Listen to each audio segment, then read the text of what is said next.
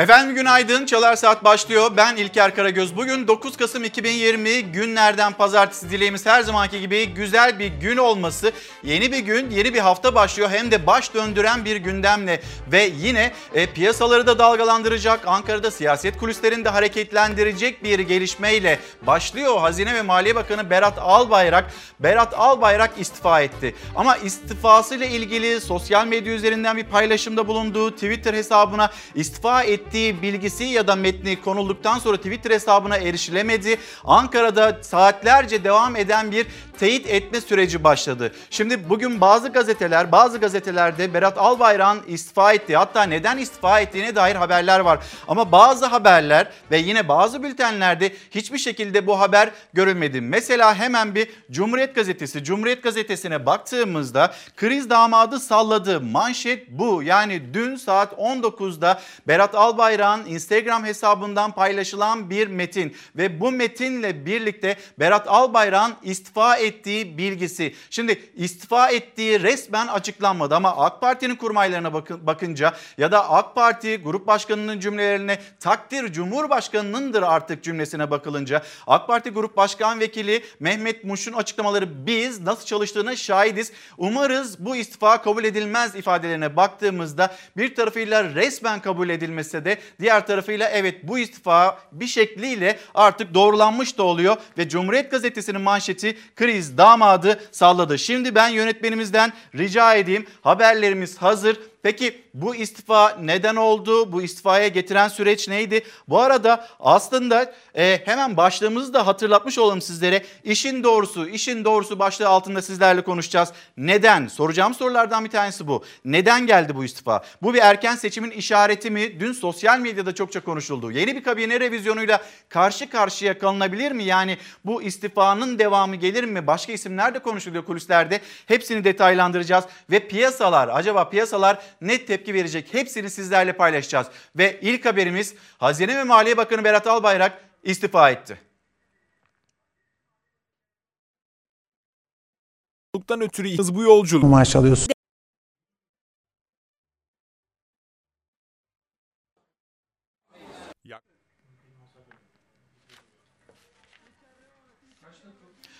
Evet haberimiz herhalde haberin girmesinde bir problem oldu. Ben şimdi hemen bir Bir Gün Gazetesi, Bir Gün Gazetesi'nin manşetini de aktarayım sizlere.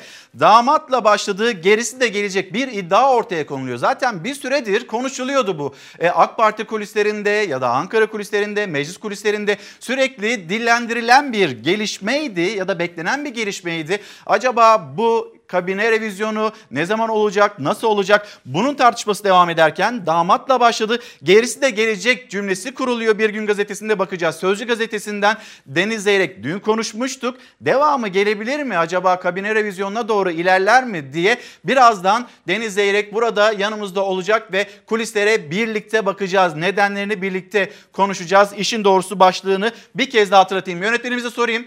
İrfan hazırsa haberimiz hemen izleyicilerimizle paylaşalım. Hazine ve Maliye Bakanı Berat Albayrak'ın istifa haberi. Yaklaşık 5 yıldır sürdürdüğüm bakanlık görevime sağlık sorunlarım nedeniyle artık devam edememe kararı aldım. Bundan sonraki süreçte artık zamanımı uzun yıllardır zorunluluktan ötürü ihmal ettiğim ve bana desteğini hiçbir zaman esirgemeyen annem, babam, eşim ve çocuklarıma ayıracağım. Akşam saatlerinde gündeme tam anlamıyla bomba gibi düştü haber. Hazine ve Maliye Bakanı Berat Albayrak alışılmamış bir yöntemle sosyal medya hesabı üzerinden duyurdu istifasını. Çok büyük hedeflerle çıktığımız bu yolculukta gerçekleşecek olan bayrak değişimiyle yeni gelen arkadaşlarımız Cumhurbaşkanımızın liderliğinde büyük ve güçlü Türkiye hedefine her zamankinden daha kararlı ve emin adımlarla devam edeceklerdir. Uzun süre iddianın doğruluğu teyit edilemedi. Ne Albayrak'ın kendisinden ne de AK Parti cephesinden bir açıklama geldi. Dolarla mı maaş alıyorsunuz? Hayır. Dolar borcunuz mu var? Yok. Dolarla bir işiniz var mı? Belirsizlik soru işaretlerini artırdıkça artırdı. Dövizdeki önlenemeyen yükseliş, Türk lirasının değer kaybı, Merkez Bankası yönetimindeki değişiklik, rezerv ve faiz tartışması hem AK Parti içinden hem de muhalefetten gelen sert eleştiriler. Sosyal medyada istifaya gerekçe olabilecek maddeler sıralandı ancak saatlerce hepsi iddia olarak kaldı. Türkiye tarihindeki belki de en kritik dönemlerden sayılacak olan bu 5 yıllık süre zarfında ülkeme ve ümmete hizmet etmeyi bana nasip eden Rabbime sonsuz hamdolsun. Gaybı, kalpleri ve hakiki niyetleri bilen mutlak güç sahibi Cenabı Allah bizleri sırat-ı müstakimden ayırmasın. Gözler AK Parti içinden gelecek açıklamalara kilitlendi. İstifa etti denilmedi ama görevine devam etmesi istekleri ve destek mesajları peş peşe geldi. AK Parti Grup Başkan Vekili Mehmet Muş özverili çalışmasına şahidiz derken mesaisinin devamını dilerken AK Parti Grup Başkanı Naci Bostancı takdir Cumhurbaşkanınındır dedi. İstifa dolaylı da olsa teyitlendi. Ne faizi raydan çıktı, ne kuru raydan çıktı, ne ödeme dengesi raydan çıktı. Her şey daha olumlu gittiği bir çerçevede daha güçlü bir yere doğru gidiyor. Berat Albayrak 7 Haziran 2015 seçimlerinde AK Parti'den milletvekili olarak Türkiye Büyük Millet Meclisi'ne girmişti. 1 Kasım genel seçimleri sonrasında Ahmet Davutoğlu Başbakanlığında kurulan 64. hükümette Enerji ve Tabi Kaynaklar Bakanlığı'na getirildi. Binali Yıldırım tarafından kurulan 65. hükümette bu görevine devam etti. 2018'de ise Cumhurbaşkanı Recep Tayyip Erdoğan tarafından 66. hükümetin Hazine ve Maliye Bakanlığı'na getirildi. Şubat Ocak'tan hakikaten çok daha iyi. Çok net söylüyorum. Mart da Şubat'tan daha iyi. Nisan Mart'tan zaten çok iyi olacak.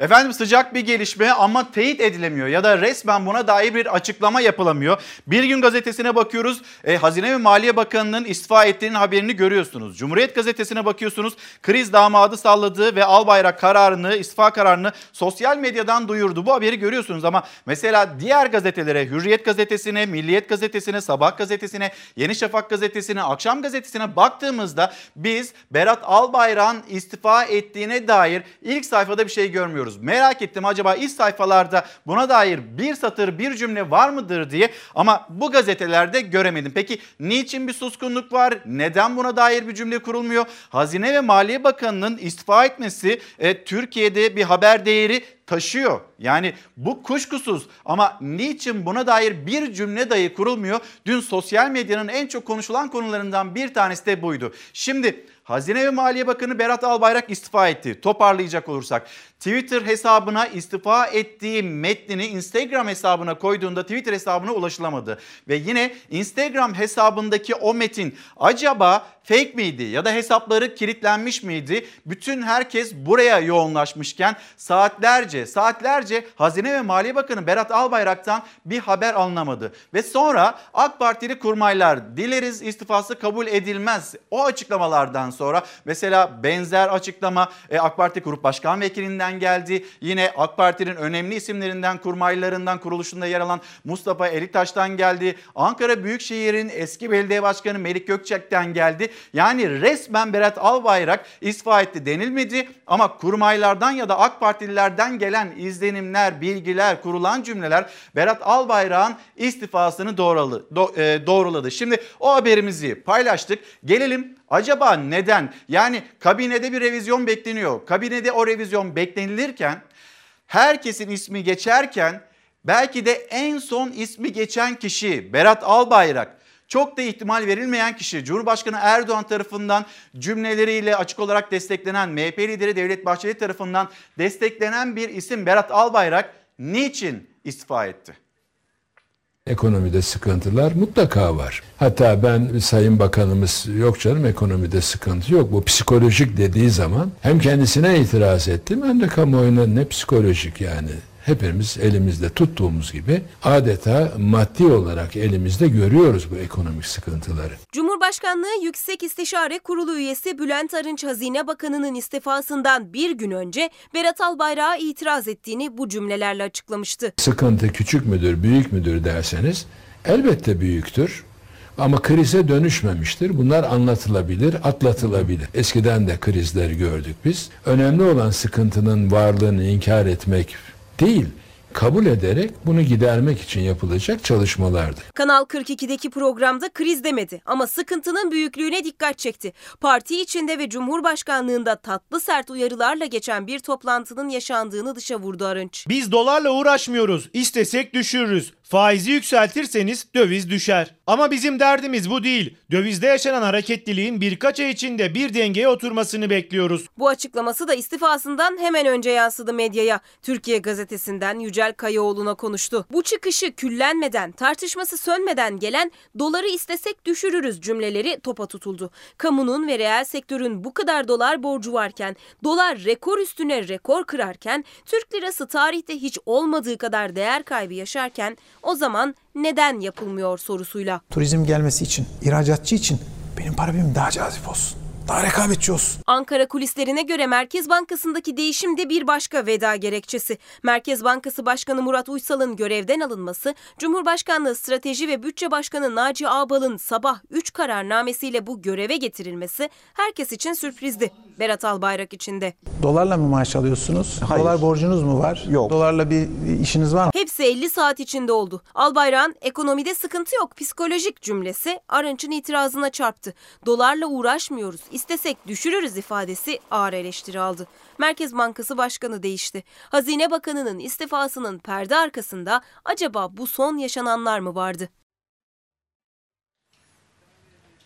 Efendim Hazine ve Maliye Bakanı Berat Albayrak bu istifanın perde arkası Sözcü gazetesinden e, Deniz Zeyrek'le konuşacağız. Deniz abi günaydın, hoş geldin. Haftaya hızlı bir başlangıç yapıyoruz. Hızlı başlangıç yapıyoruz ama bir teyit problemi de yaşıyoruz. Bu istifa doğru mu? İstersen buradan başlayalım. Benim aldığım bilgiler doğru. Yani bütün Ankara'da hani bu işin içinde olan bir- birçok insanla dün gece görüşme yaptım. Hepsinin söylediği evet yani Sayın Bakan istifa etmiş. Bu doğru. Hani bu artık herkeste şöyle bir beklenti var. Süleyman Soylu gibi geri döner mi? Acaba Cumhurbaşkanı istifasını reddeder mi? Gibi bir beklenti var ama ben e, dün bu işi araştırırken Cumhurbaşkanı'nın da oluruyla istifa ettiğini öğrendim. Cumhurbaşkanı'nın oluruyla istifa Yani etti. Cumhurbaşkanı'nın e, bilgisi olmayan ya da karşı çıktığı bir durum değil gibi görünüyor. Yani sanki öyle bir e, birlikte değerlendirilmiş, alınmış karar gibi gözüküyor. Peki nedenlerine gelelim. Neden olabilir? Şimdi biz burada birkaç defa konuştuk yani. Doğru. Dün de hatta Naci Ağbal konusunda çok da böyle e, hemfikir olmadıklarına dair e, yorum da yaptık. E, böyle bir tablo var. Şimdi Türkiye ekonomisi şuna sıkışmış vaziyette. Bir taraftan faizi yükseltmeyelim gibi bir çıta var. Faiz yükselmesin, böyle kalsın. Bir taraftan bor- borç var. Özel sektörün dolarla ödemesi gereken borç var. Yani dolara talep var. Bir taraftan da döviz kurları almış başını gidiyor. Şimdi burada yapılması gereken 3 aşağı 5 yukarı yani ekonomi 101 ders alan insanların hepsi aynı cevabı verir. Faizleri işte yükseltirsin.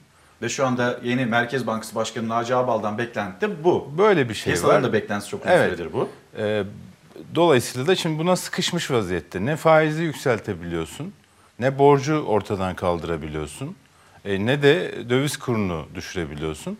E, bu sıkışmışlığa bir çözüm bulmak lazım. E, mühendislikte bir şey vardır. E, yani bir şeyi aynen tekrarladığın zaman hep aynı sonucu elde edersin. E şimdi bütün bu bakan aynı, işte koşullar aynı vesaire. Buradan başka bir sonuç elde edemezsin. E, şimdi Merkez Bankası Başkanı değiştirildi. Bu ilk yani denklemimizdeki ilk değişiklikti.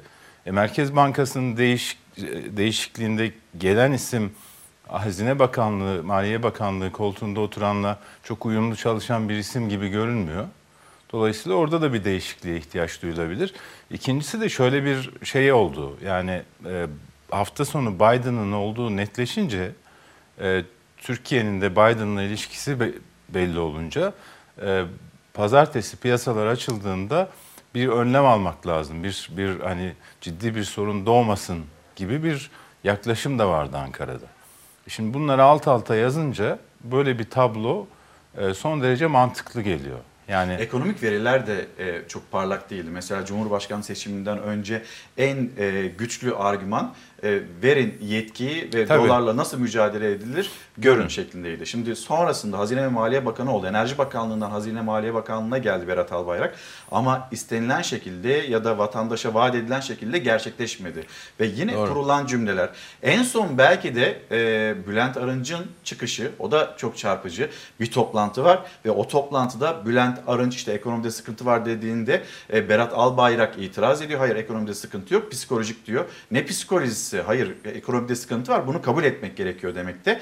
Şimdi Bülent Arınç'ın çıkış da galiba önemliydi orada. Ya da biliyor muydu Ben acaba? Bülent Arınç e, sinyal almış olabilir diye düşünüyorum. Yani bildi, çok net bildiğini düşünmüyorum ama burada bir değişiklik olacağına dair e, sinyal almış olabileceğini düşünüyorum. Yoksa bu kadar net ve hedef alacak şekilde konuşmaz. E, ve bir de tabii kabine değişikliği beklentisi de vardı. Yani son 10 günde burada en çok konuşulan şey onu da biz konuştuk yani Evet. hatırlar mısın? Naci Ağbal Maliye Bakanlığı'na bekleniyordu. Hazine ve Maliye Bakanlığı ikiye bölünecek. bölünür, işte Naci Ağbal yeniden Maliye Bakanı olur vesaire gibi senaryolar da vardı.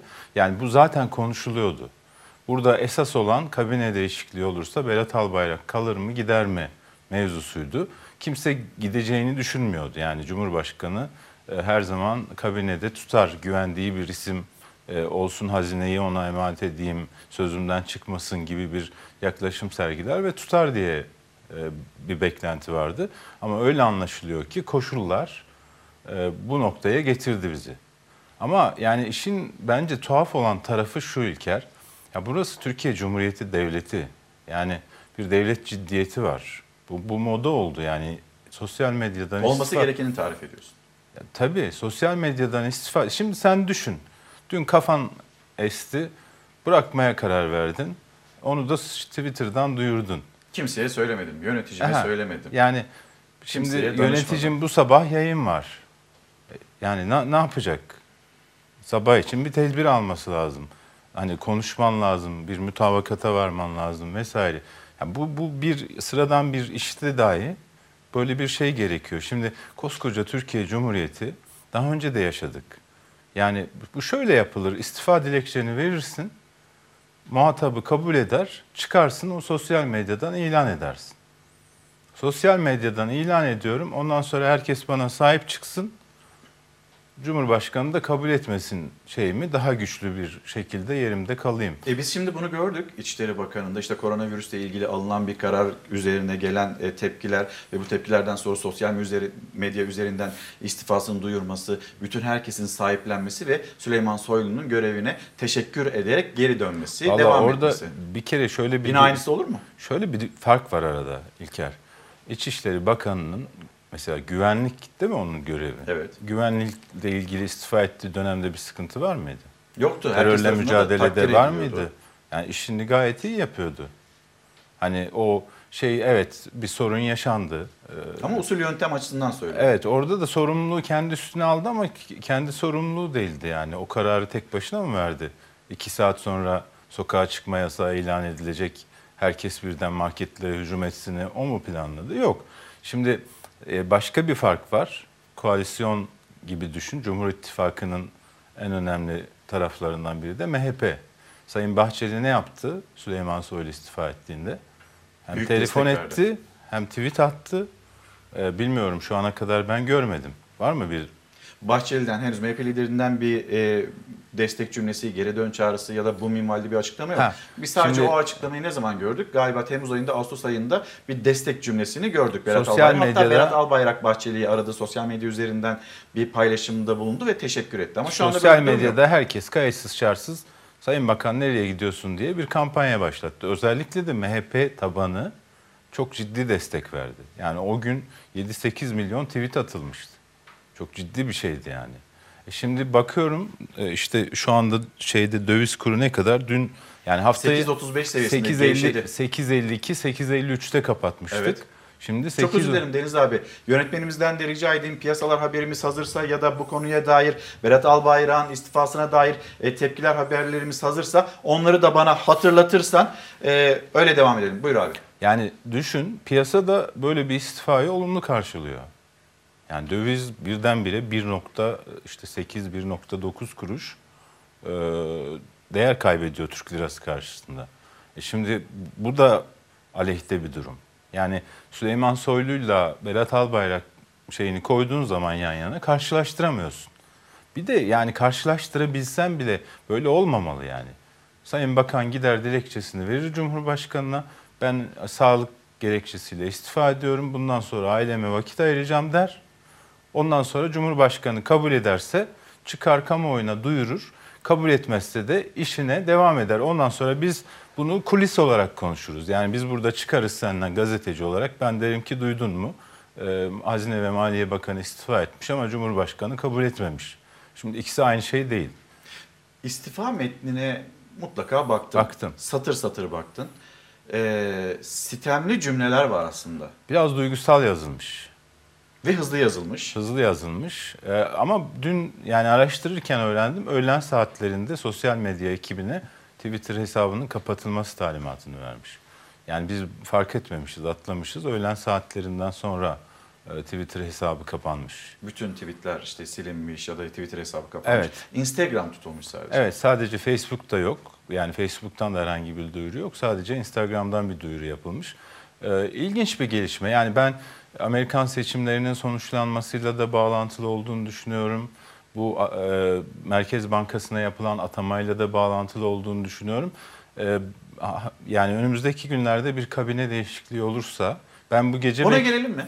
Olur. Kabine değiş yani devamı gelir mi? Mesela bugün Bir Gün Gazetesi'nin manşeti hemen izleyicilerimizle de paylaşalım. Damatla başladığı gerisi de gelecek hükümete ve kendisine yönelik eleştirilere rağmen ekonominin iyi gittiğini savunan Erdoğan'ın damadı Hazine ve Maliye Bakanı Berat Albayrak istifa ettiğini açıkladı. AKP'li Cumhurbaşkanı Recep Tayyip Erdoğan damadı Hazine ve Maliye Bakanı Berat Albayrak Instagram hesabından yaptığı açıklamada görevinden istifa ettiğini duyurdu. Döviz kurlarındaki rekor yükselme sonrası Merkez Bankası Başkanı Murat Uysal'ın görevden alınıp yerine Naci Ağbal'ın getirilmesinden sonra istifa eden Albayrak gerekçe olarak sağlık sorunlarını gösterdi. Hiçbir ekonomik hedefi tutmayan Albayrak uzun zamandır eleştiriliyordu. Doları 4 lira 60 kuruş seviyesinden alan 8 lira 50 kuruş seviyesinde bırakan Albayrak'ın bakanlığında resmi rezervler eksiği gördüğü kamu borcu iki katına çıktı. Albayrak bu göreve Temmuz 2018'de e, getirilmişti ve devamında da saatlerce devam eden bir suskunluktan hala da devam eden bir suskunluktan aslında e, bahsediyoruz. Cumhuriyet Gazetesi'ne geçmeyelim ama devamı gelir mi bu kabine revizyonu? Şimdi şöyle kabine revizyonu konuşulduğunda hep şey denirdi yani Hazine ve Maliye Bakanı değişecek mi?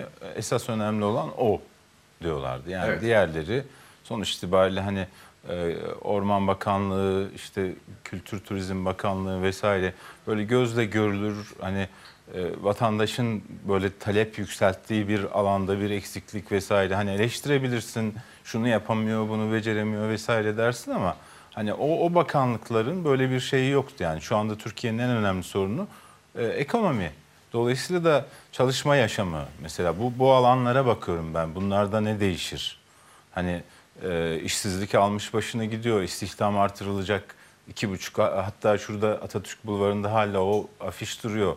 E, asrın e, istihdam şeyi kampanyası iki buçuk milyon yeni istihdam diye ve bunlar sağlandı mı? Hiçbiri sağlanmadı. Tam tersine salgında birçok olumsuzluk var. Ben onlara bakıyorum. Hazine ve Maliye Bakanı ne olur, Çalışma e, Bakanı ne olur vesaire gibi şeyler önemli. E, Artık e, Hazine ve Maliye Bakanlığı denklemden çıkarsa e, diğerleri de gelir. Yani Cumhurbaşkanı'nın bir karnesi vardır. E, aradan geçen zaman içinde e, bakanlarına notu vermiştir. E, çok başarılı olanlar da var. Onlar devam edecektir. Yakın zaman mı? Ben bekliyorum yani Ekim'den beri bu Ankara'da ciddi konuşuluyor bir kabine Yani şöyle olur. aslında. E, deprem olmasaydı biz bunu belki de e, İşte bunu Elazığ depreminden onda beri da onda da konuştuk. kuruyoruz. Sürekli gündeme gelen, sürekli gündemden kalkan, rafa Ama kaldırılan şu bir anda konu. İlker önemli olan şu. İstifa büyük ihtimalle kabul edilir yani bu saate kadar dönmediyse yani şeyi de hatırla e, Süleyman Soylu yani e, iki buçuk üç saat içinde netleşmişti. Evet. E, İletişim Başkanlığı açıklama yapmıştı Fahrettin Altun demişti ki böyle böyle görevine devam edecektir. Şimdi burada o da yok. Burada Yani- bir bir nokta koyalım. Hemen bir e, bu istifa haberi, bu istifa haberinin duyulmasından sonra Ankara'dan, siyasetten ve e, yine bu konuya dahil olan kişilerden gelen cümleler var, kurulan cümleler ve tepkiler. Hemen sizlerle izleyicilerimizle paylaşalım. en kötü dönem olarak geride kaldı. Hazine ve Maliye Bakanı Berat Albayrak'ın akşam saatlerinde sosyal medyadan geldi istifası. Yine aynı mecrada sosyal medyada şok etkisi yarattı. Siyasiler, gazeteciler, ekonomistler hatta vatandaş uzun süre bunun yalan bir haber olup olmadığını tartıştı. Kötü bir dönemi artık geride bıraktı. Siyasi liderlerden ilk tepki İyi Parti Genel Başkanı Meral Akşener'den geldi. Akşener daha önce grup toplantısında yaptığı ve Cumhurbaşkanı Recep Tayyip Erdoğan'a seslendiği konuşmasından bir parçayı paylaştı. O konuşmada ya milletini seçeceksin ya damadını demişti. Başka yorum yapmadı paylaşımında. CHP'den ilk ses yükseltense parti sözcüsü Faik Öztrak oldu. Öztrak sosyal medya hesabından istifa tarzına konunun bir türlü açıklığa kavuşturulamamasına tepki gösterdi. Yaşananları tek adam rejiminin kaprisi olarak nitelendirdi. Ülke ekonomik buhranda saatlerdir Hazine ve Maliye Bakanı istifa etti mi belli değil. Aile kavgası ekonomiyi batırıyor. Milletimiz tek adam rejiminin kaprislerini çekmek zorunda değil. Gelecek Partisi Genel Başkan Yardımcısı Selim Temurcu ise bir ülke nasıl kötü yönetilir en güzel cevabı bu akşam yaşadıklarımızdır. Sorun istifa değil, sorun konuşamayan Türkiye'dir. Sorun bu milletin kaynaklarını damadın kariyer planlamasına heba eden, demokrasimizi ve ekonomimizi çökerten sistemin ta kendisidir. Tam demokrasi gelecek dedi. AK Parti cephesinden isimlerse istifaya öncelikle tedbirli yaklaştı. AK Parti Grup Başkanı ve Ankara Milletvekili Naci Bostancı mevcut haberler üzerinden değerlendirme yapmak doğru olmaz. Konu her bakımdan Cumhurbaşkanımızın takdirindedir dedi. AK Parti Grup Başkan Vekili Mehmet Muşsa, Cumhurbaşkanımızın da tensipleriyle görevinin başında devam etmesini temenni ediyoruz dedi. Saatler içinde AK Parti'den onlarca destek ve sevgi mesajı yağdı Albayrak'a. O mesajların içinde öne çıkanlardan biri yardımcısı Nurettin Nebati'ninki oldu. Nebati son derece duygusal bir mesaj paylaştı. İstifa dış basında da ses getirdi. Türkiye'de haberlerin yayınlanmasından yaklaşık bir saat sonra Almanya, Avusturya, İsviçre, Hollanda, Fransa gazeteleri ve haber siteleri istifayı duyurmaya başladı. Haberlerin başlığında Erdoğan'ın Maliye Bakanı olan damadı istifa etti ifadeleri kullanıldı. İçeriğinde ise Türk lirasının döviz karşısındaki değer kaybına ve rezerv erimesine değinildi.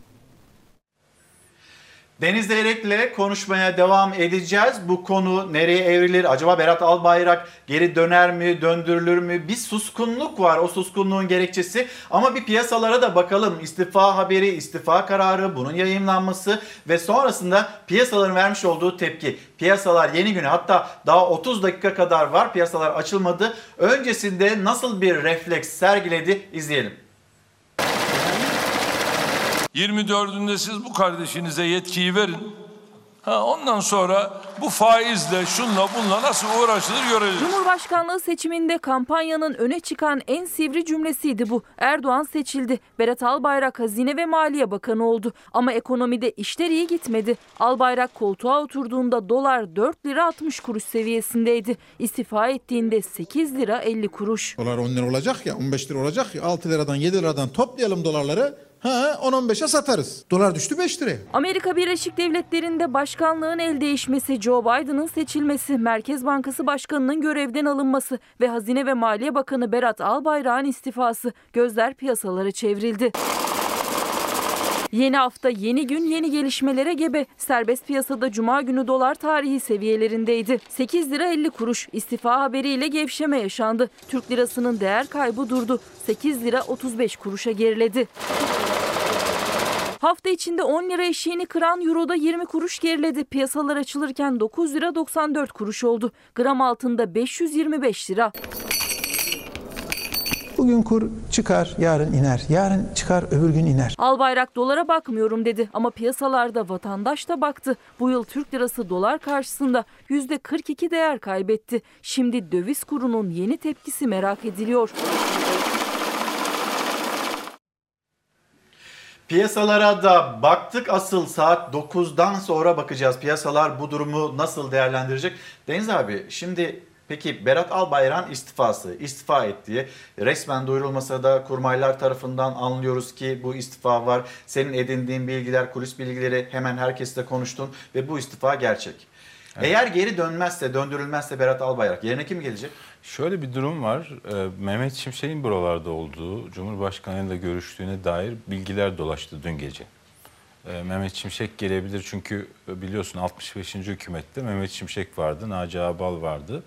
E, Nihat Zeybekçi vardı vesaire böyle baktığın zaman e, ben de hatta 65. hükümet kadrosu yeniden mi toplanıyor diye bir tweet attım. E, Eski ekonomi kurmayları yavaş yavaş geliyor. Şimdi Nihat Zeybekçi ekonomi bakanı, o Cumhurbaşkanlığında bir görev aldı. Naci Abal Merkez Bankası'na evet. gitti.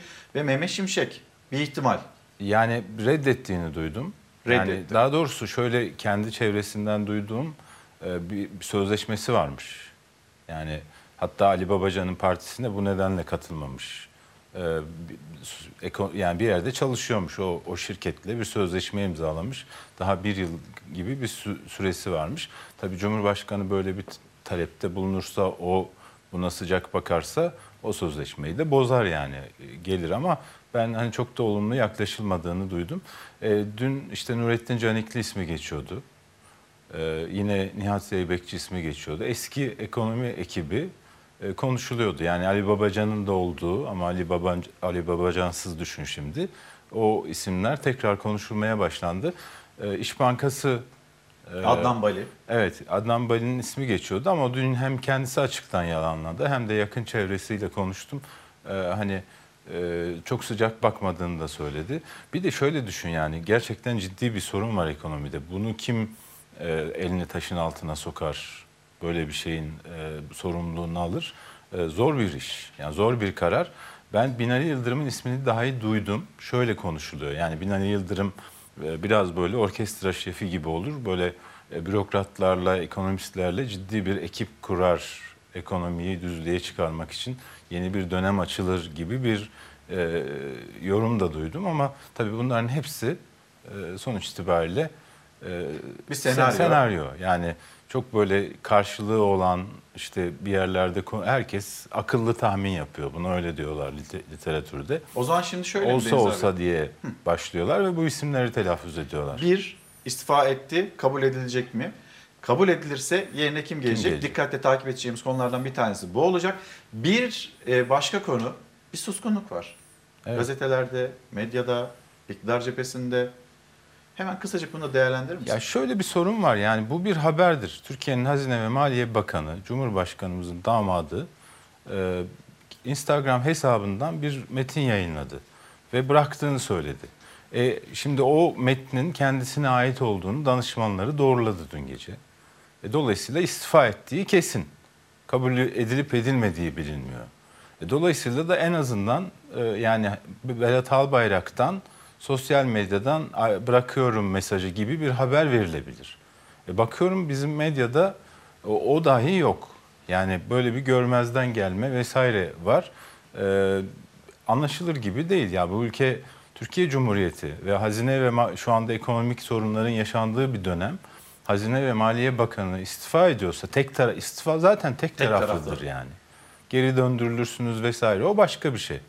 Ama istifa etmişse eğer kendi iradesiyle bunu ortaya koymuşsa bunu haber yapmak lazım, tartışmak lazım. E, ama maalesef medyamızda böyle bir durum söz konusu. Deniz abi çok teşekkür ederim. Ben teşekkür Sözcü ederim. gazetesi yazarı Deniz Zeyrek'le konuştuk. Şimdi efendim bir mola vereceğiz.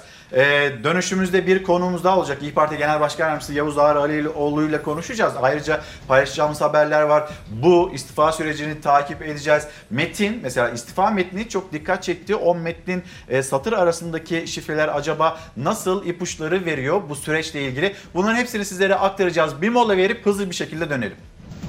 Efendim bir kez daha günaydın. Çok hareketli geçecek bir haftanın ilk günündeyiz. Pazartesi gününden herkese selamlarımızı iletelim. Günaydınlarımızı iletelim. Bizlere günaydın diyen izleyicilerimize günaydın diyelim. Ve Sevinç Hanım onlardan bir tanesi. Günaydın Sevinç Hanım. Diyor ki e, Özgür Hanım Allah sonumuzu hayretsin diyerek e, istifa ediyor. Bu nasıl oluyor demekte. Ahmetcan Karabulut erken seçim kapıda demekte. Bir erken seçim olur mu olmaz mı aslında kulislerde yine çokça konuşulan başlıklardan bir bir tanesiydi bu ve erken seçimi tetikleyecek olan ya da belirleyecek olan en önemli başlık ekonomi. Bakıyorsunuz sadece son 50 saat içinde önemli gelişmeler var. Merkez Bankası Başkanı Murat Uysal görevden alındı. Yerine e, Cumhurbaşkanlığı Strateji Bütçe Başkanı Naci Ağbal geldi. Hazine ve Maliye Bakanı Berat Albayrak'ın istifa ettiği var. Dilerdik ki bütün gazetelerden okuyalım ama bütün gazetelerde yer almayan bir bilgi. Ama bizim derlemiş olduğumuz haberler var. Yine onları sizlerle paylaşacağız. Sevil Hanım bana bana pek inandırıcı gelmedi demekte. Biraz da böyle İçişleri Bakanı Süleyman Soylu istifa etmişti pandemi sürecinde. Sonrasında geri döndürülmüştü. Acaba yine Berat Albayrak geri döner mi? Geri döndürülür mü? Cumhurbaşkanı bunu kabul eder mi? E, bu istifayı. Bu çokça dillendirilen konulardan bir tanesi. Haber takibimize eklenen izleyicilerimiz var. O izleyicilerimizden bir tanesi Nalan Bağcı. Kendisine günaydınlarımızı iletelim ve yine Şafak Özer. Günaydın diyelim. Aramızda olduğu için de teşekkür edelim. Gelelim Hürriyet Gazetesi. Hürriyet Gazetesi'nde bu haber yok. İlk, ilk sayfayı hemen İrfan, yönetmenimiz İrfan'dan bir rica edeyim ben. Hürriyet Gazetesi'nin ilk sayfasına hep birlikte bir bakalım istiyorum. Karabağ, Karabağ meselesi ve çok önemli bir gelişme var. Orada kazanılmış önemli tarihi bir zafer var. Bu haber yer almakta. Koronavirüsle ilgili bir haber bulunmakta. E, Amerika Birleşik Devletleri'ndeki o seçimle ilgili bir haber var. Dünyanın konuştuğu kadın denilerek e, Kamala Harris bundan sonraki Amerika Birleşik Devletleri'nin başkanı olarak adlandırılacak, adlandırılan kişi. Şimdi bu haberlerin hepsi kıymetli ama Türkiye'de Hazine ve Maliye Bakanı Berat Albayrak istifa etti. Yani bunun bir haber değeri yok mu? Hürriyet gazetesinde görmüyoruz. Hürriyet gazetesinde görmezken mesela Sabah gazetesinde görüyor muyuz ya da Milliyet gazetesinde mi görüyoruz? Görmüyoruz orada da. Sabah gazetesinin manşeti Karabağ'ın kalbi Şuşa artık özgür.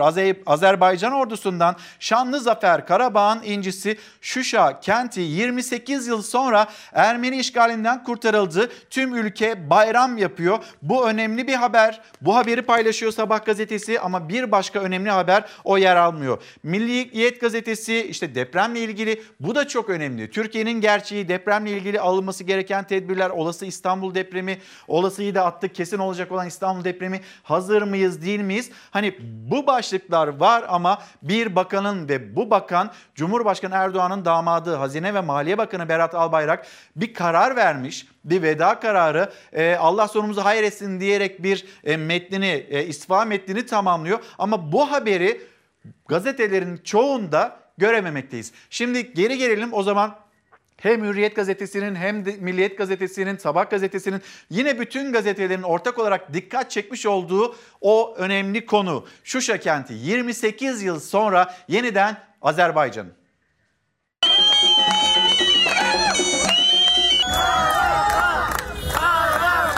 Torpaqlarımızı işğalçılardan azad edirik. 28 ildən sonra Şuşada azan sesi eşidilecektir. İlham Aliyev, Dağlık Karabağ'da tarihi zaferi böyle duyurdu. Azerbaycan ordusu 28 yıl sonra kritik öneme sahip Şuşa'yı Ermenistan işgalinden kurtardı. Bakü bayram yerine döndü. Dağlık Karabağ'ı kurtarmak için mücadele eden Azerbaycanlı kardeşlerimizin Şuşa zaferini tebrik ederek başlamak istiyorum. Azerbaycan ordusu Ermenistan işgali altındaki topraklarını kurtarmak için adım adım ilerledi. Harekatın 42. gününde hem stratejik hem tarihi ve kültürel öneme sahip Şuşa'da kontrolü ele geçirdi. Şuşanın Azerbaycan tarihinde hususi yeri var. Şuşa nəinki Azerbaycanın, bütün Kafkaz'ın incisidir. Azerbaycan Cumhurbaşkanı İlham Aliyev askeri üniformasıyla kameralar karşısına geçti. Şuşa kentinin kurtarıldığını dünyaya ilan etti. Bugün Azerbaycan bayrağı Şuşada dalgalanır. Şəhərlərimizin qanı yerdə qalmır. Xocalı qurbanlarının qanı yerdə qalmır. İntiqamımızı döyüş meydanında aldı. Şuşa'nın işgalden kurtarılması Azerbaycan'da büyük sevinçle karşılandı. Başkent Bakü ve Gence'de halk sokaklara akın etti. Şuşa'nın kurtuluşunu kutladı. Yüzlerce kişi Türk ve Azerbaycan bayrakları salladı. Araçlarıyla uzun konvoylar oluşturdu. Qarabağ Azərbaycanındır. Başqa heç gəlsin Azərbaycan. Azərbaycan Türkiye. Eşk olsun Azerbaycan ordusuna. Cumhurbaşkanı Recep Tayyip Erdoğan, Şuşa şehrinin kurtarılması sonrası Aliyev başta olmak üzere tüm Azerbaycan halkını tebrik etti. Şuşa'nın kurtuluşu işgal altındaki toprakların kalan kısmının özgürlüğüne kavuşmasının yakın olduğunun da işaretidir. Dağlık Karabağ için ateşkes çabaları da sürüyor. Cumhurbaşkanı Erdoğan'la Rusya Devlet Başkanı Vladimir Putin telefonda Dağlık Karabağ görüştü. Erdoğan Putin'e Ermenistan'ın müzakere masasına oturmaya ikna edilmesi gerektiğini söyledi. Milli Savunma Bakanı Hulusi Akar ve Dışişleri Bakanı Mevlüt Çavuşoğlu Şuşa'nın işgalden kurtarıldığı gün Bakü'ye gitti. Cumhurbaşkanı İlham Aliyev ile görüştü. Dik duran ve Ali Başkomandanının ve kahraman ordusunun arkasında duran kardeş Azerbaycan halkını canı gönülden e, tebrik ediyoruz. Fatih Bey, Fatih Aydın, günaydın. Emine Hanım selamlar. Cansu Çakman, Pelin Öztürk, Hanife Hanım günaydınlar ve aramıza katılan izleyicilerimizdi. Onlara selamlarımızı iletelim. Teşekkür edelim. Celal Keçili, belirsizlik devam ediyor. İşin doğrusu bu demekte. Doğru, çok haklısınız bir belirsizlik var. Şimdi dün akşam ortaya çıkmış bir istifa metni. Bu istifa metniyle ilgili resmi bir açıklama henüz yok. AK Partili kurmaylardan görüyoruz. Biz çalışmalarını tanız ve Hazine ve Maliye Bakanı'nın istifa etmesini istemiyoruz yönünde AK Partili kurmaylardan gelen açıklamalar var. Ve az önce Deniz Zeyrek'le konuştuk. Bu istifa doğru. Bu istifa geri dönecek mi, dönmeyecek mi? Dikkatler burada. Bir yandan piyasalar bu istifa haberinin duyulmasıyla birlikte 8.30 seviyesine gerilemiş olan bir dolar, 10 lira seviyesinin altına düşmüş bir euro ve şu anda bu belirsizlik devam ettiği için belki de piyasalar saat 9'a doğru zaman akarken yeniden fiyatlamalar yapıyor ve dolar ve euronun yükseldiğini görüyoruz.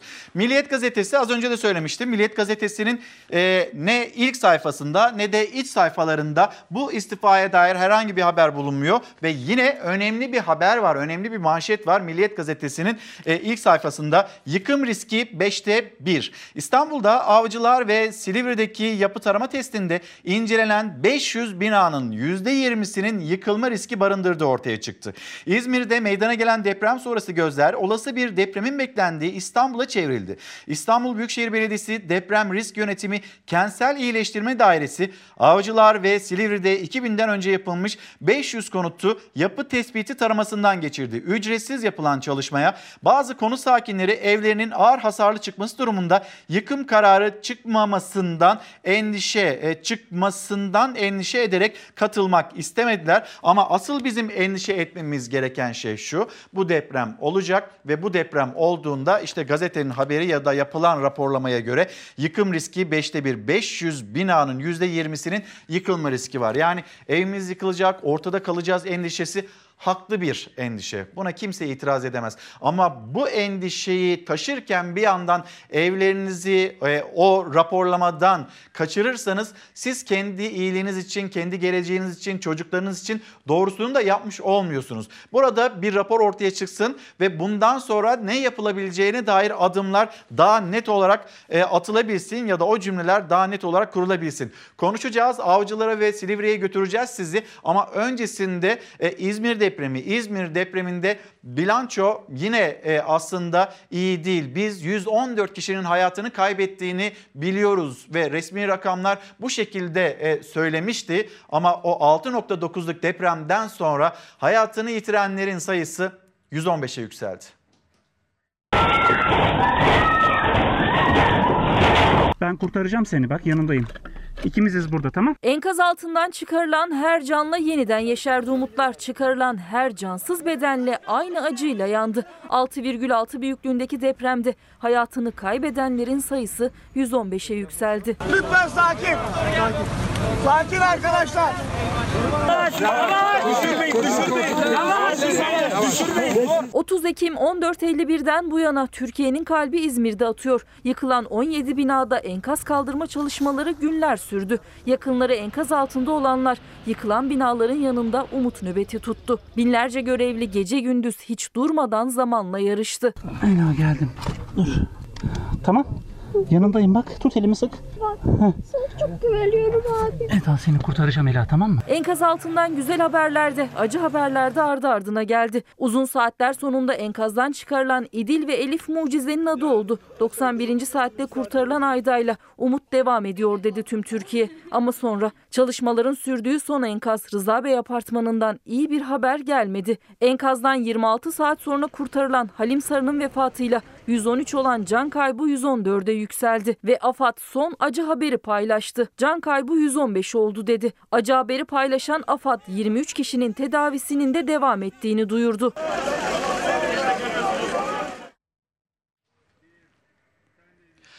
Nurcan Hanım günaydınlar bize İzmir'den e, yazmaktalar. Diyor ki işin doğrusu bekleyip göreceğiz. Evet çok haklısınız artık bekleyip göreceğimiz bir sürece girdik. Hazine ve Maliye Bakanı Berat Albayrak istifa etti. İstifası kabul edilecek mi edilmeyecek mi? Eğer kabul edilirse yerine kim gelecek? Biz bunu bekleyip göreceğiz. Bize bunu zaman gösterecek. Çok da uzun olmayan bir zaman diliminden söz ediyoruz. Hürriyet gazetesine geri dönelim ve dünyanın konuştuğu kadın ona bir dikkat çekiyor Hürriyet gazetesi. Amerika Birleşik Devletleri'nde Başkan Yardımcısı Kamala Harris neredeyse başkan seçilen Joe Biden'ı gölgede bıraktı.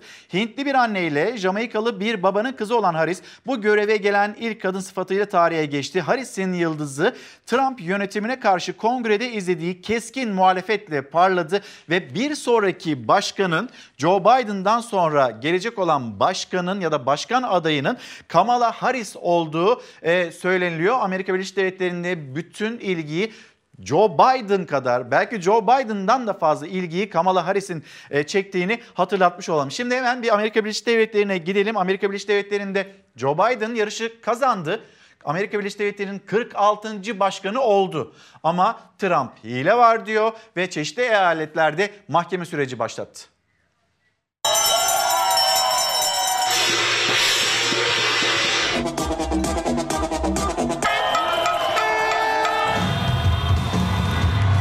The people of this nation have spoken.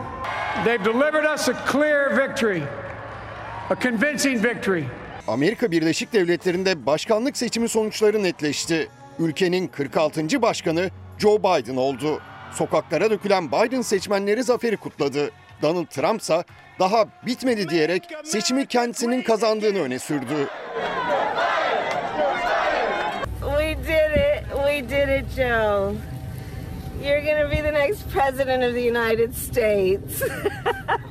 Amerika Birleşik Devletleri'nde 3 Kasım'da yapılan başkanlık seçimlerinde düğüm çözüldü. Pensilvanya'dan gelen resmi olmayan sonuçlarla Joe Biden rakibi Trump'la arayı açtı. Başkanlık için gereken 273 delegeye ulaştı. Amerikan basını Joe Biden'ın ülkenin 46. başkanı olduğunu ilan etti. Joe Biden has won the Keystone State, Pennsylvania, and its 20 electoral votes. And that means we can now project that former Vice President Joe Biden has been elected President of the United States. Sonuçlara göre Kamala Harris Biden'ın başkan yardımcısı oldu. 56 yaşındaki Harris ülkenin ilk siyahi Hindistan ve Karayip kökenli başkan yardımcısı olarak da tarihe geçti. but while I may be the first woman in this office, I will not be the last. Biden ve Harris'in seçimi kazanmasıyla halk birçok şehirde sokaklara döküldü. Meydanlarda kutlamalar başladı. Binlerce kişi tencere, tava çaldı, dans etti.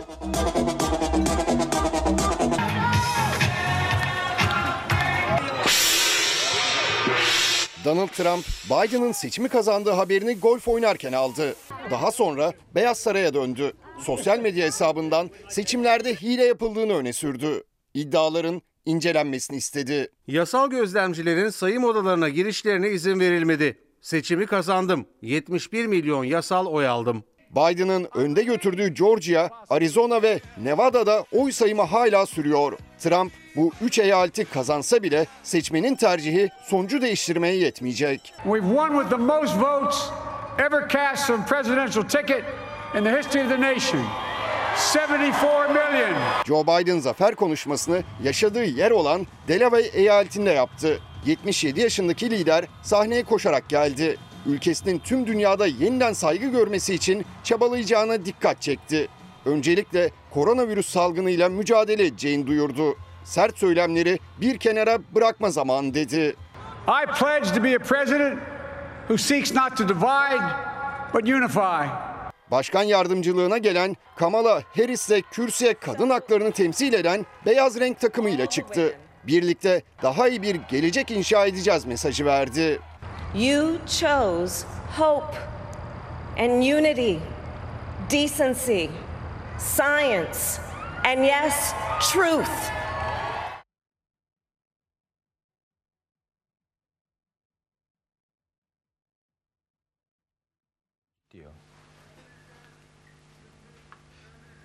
Efendim şimdi bir misafirimiz olacak demiştik. İyi Parti Genel Başkan Yardımcısı Yavuz Ağar Alioğlu şu anda yanımızda. Efendim günaydın. Günaydın. Hoş geldiniz. Hoş Aslında bulduk. Türkiye, genel durum, ekonomi, sizin sokaktaki izlenimleriniz, siyaset, Amerika Birleşik Devletleri'ndeki o seçim, Ankara'ya yankısı bunları konuşacaktık. Ama bambaşka bir gündemle e, şu anda izleyicilerimize günaydın diyoruz.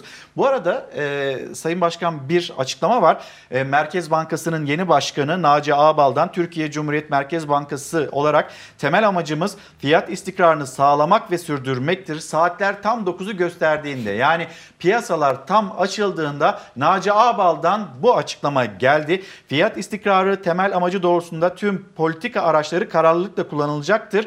Para politikasında şeffaflık, hesap verilebilirlik ve öngörülebilirlik ilkeleri çerçevesinde iletişim güçlendirilecektir deyip 19 Kasım 2020 tarihinde olacak olan Para Politikası Kurulu'na dikkat çekiyor ve bütün argümanlar kullanılacak derken aslında bir yandan da piyasaların beklentisi bir faiz arttırımı Evet. belki bununla ilgili de bir adım atılabileceğini ilk sinyalini bugünden tam da piyasalar e, açılmışken e, Merkez Bankası'nın yeni başkanı vermekte. E, efendim şimdi bir haberimiz var.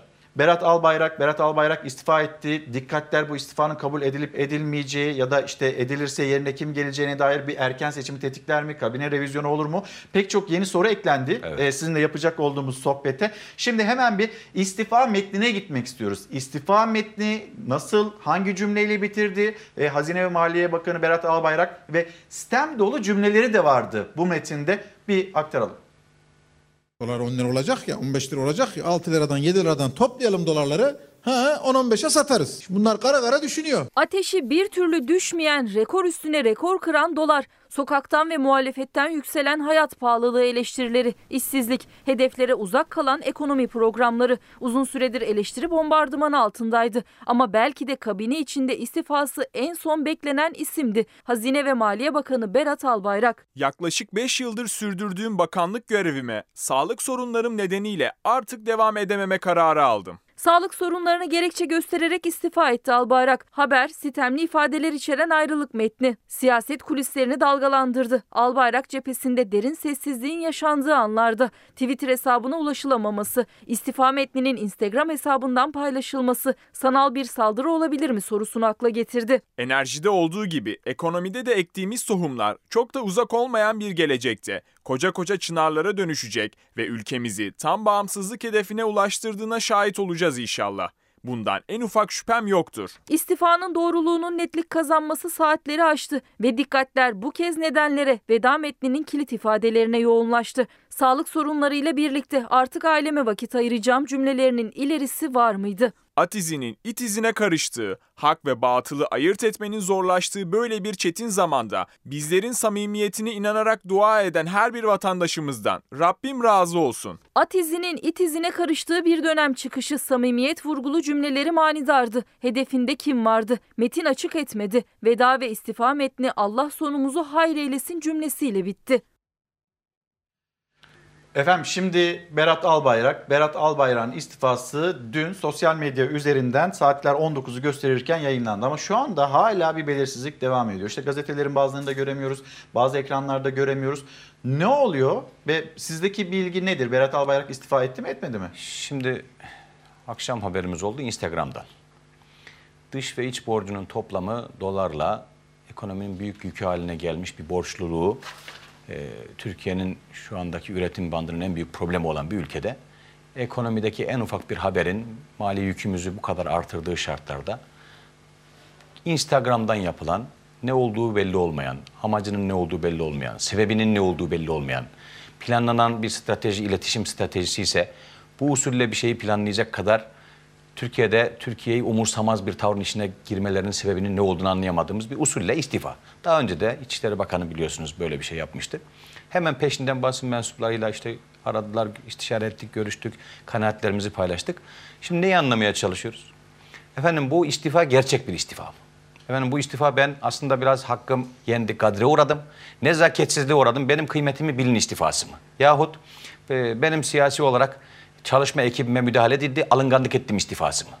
Yahut bu artık ben toparlayamayacağım kadar ciddi bir e, iktisadi sarmalın içine soktum memleketi. Sorumluluk üstüme alıyorum istifası mı? Yahut hükümet cihetiyle şöyle bir istifa mı bu? Efendim memlekette artık söylediğimiz hiçbir şey tutmuyor. Açıkladığımız orta vadeli programın hiçbir hedefini tutturamıyoruz. Açıklar açıklamaz Merkez Bankası bizim açıkladığımız hedefleri tekzip ediyor. Dolayısıyla biz e, artık sorumluluk mevkiinde şöyle yapmaya karar verdik. Naci Ağbal'ın bugün açıklamış olduğu aslında çerçeve piyasanın konuşabildiği çerçevedir. Yani şeffaflık, hesap verilebilirlik, denetimlik, verilerin sağlıklı olabilmesi ve piyasaya müdahale enstrümanlarının istendiği şartlarda kullanabilmesi inisiyatifle. Şimdi bu bu kabil hissiyatlar varken bunlara hep kulak kapatılmış. Efendim dövizdeki yükseliş engellenememiş. Bunu engellemek için Merkez Bankası'nın bütün döviz rezervleri tüketilmiş. Şimdi burada hükümet etkin yeni bir müdahale kararı mı aldı? Hiçbir şey belli değil. Yani bir 83 milyonluk bir ülkenin, dünyanın en büyük 19. ekonomisinin, ekonominin başında tam selahiyetle bulunan birisinin ne olduğunu henüz anlayamadığımız, e, Twitter'dan, Instagram'dan paylaştığı bir şeyden çok daha ciddi açıklamalar hak ediyor bu ülke. Yani bu memlekette bizim kaynak sıkıntımız yok. Ayağa kalkmak Yani için bir manifest. Bu ne? Bu mecbur muyuz biz? Meditasyon yöntemiyle mi çözeceğiz bunu? İstihare namazı kılıp rüyaya yatacağız? Ne yapacağız? Yani Sayın Berat Albayrak niçin istifa etti diye biz şimdi gece rüyaya mı yatacağız? Ne yapacağız? Birisi, abi ciddi bir devletiz biz. Milletlerinin devletlerinin büyüklüğüne uygun davranmayı öğrenebilirler mi acaba arkadaşlar? Şu şu şu sahiplerle istifa ediyoruz. Sağlık sebepleriyle istifa ediyorum ne demek mesela? Psikolojin bozuldu. Ekonomiyi bu kadar maharetsiz yönettiğiniz için milletin psikolojisini bozdunuz. Sizde de bir etkisi varsa onu da saygın buluyorum. Yani ben bu ekonomiyi bu hale getirdiğim için mesela hakikaten psikolojim bozuldu. Biraz toparlanmam lazım, çekiliyorum falan gibi onu da saygın buluyorum. Efendim yarın mesela istifanız kabul edilmezse geri dönerseniz sağlığınızı kim düzeltmiş olacak sizin? Sizin sağlığınızı düzelten mesela bizim de sağlığımızı düzeltsin. Milletin de sağlığını düzeltsin. Yarın eğer bu istifa kabul edilmezse, efendim hiçbir şey olmamış gibi devam ederlerse, misalen söylüyorum. Aslında böyle bir şey ciddi de, ciddiyetle yapılmış. Sayın Cumhurbaşkanı da kabul etti. Diyelim kabul etti. Ondan sonra da ortaya bir perspektif koydu. Ondan sonra konuşacağız. Ama kabul etmedi, döndünüz. Bu sağlığınızı bir günde düzelten şeyi bize anlatmak zorundasınız mesela. Çünkü vatandaşın psikolojisi gerçekten bozuldu. Yani bizim bu şartlar içerisinde faizle bu kadar yüklü miktarlarda para ödemişken dövize olan bağlılığımız, dövize olan bağımlılığımız, dolar kurundaki hareketlilik ekonomimizi dayanılmaz bir yük haline getirmişken bizim için dolarla mı maaş alıyorsunuz diyen bir hissiyat gerçekten psikoloji bozdu. Gerçekten psikoloji bozdu. Yani ülkedeki Sayın Cumhurbaşkanı'nın bize verdiği müjde, doğalgaz müjdesi mesela 60 milyar dolarlık her tarafı kar olsa bu müjdenin ki çok da sevinmiştik. E, yarısı dövizdeki son hareketlilikten gitti. Henüz çıkarmadığımız. Dolayısıyla dövizdeki bir hareketliliğin bu kadar bizim bulduğumuz, ettiğimiz doğalgaz kaynaklarını bile tüketebiliyorsa henüz çıkarmadığımız. Dolayısıyla bize böyle dolarla mı maaş alıyorsunuz? Dolara e, dolardan size ne? Bu dolar bu, dolar da dolmaz da falan Sizce gibi münasebetsiz söylem, cümleler. Sizce hangi söylem ya da hangi cümle, hangi durum?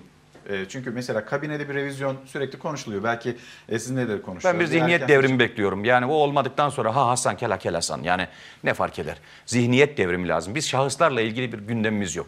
Efendim Berat Albayrak gidince düzelecek falanca gelince böyle değil gündemimiz. Önce bir yönetim programı.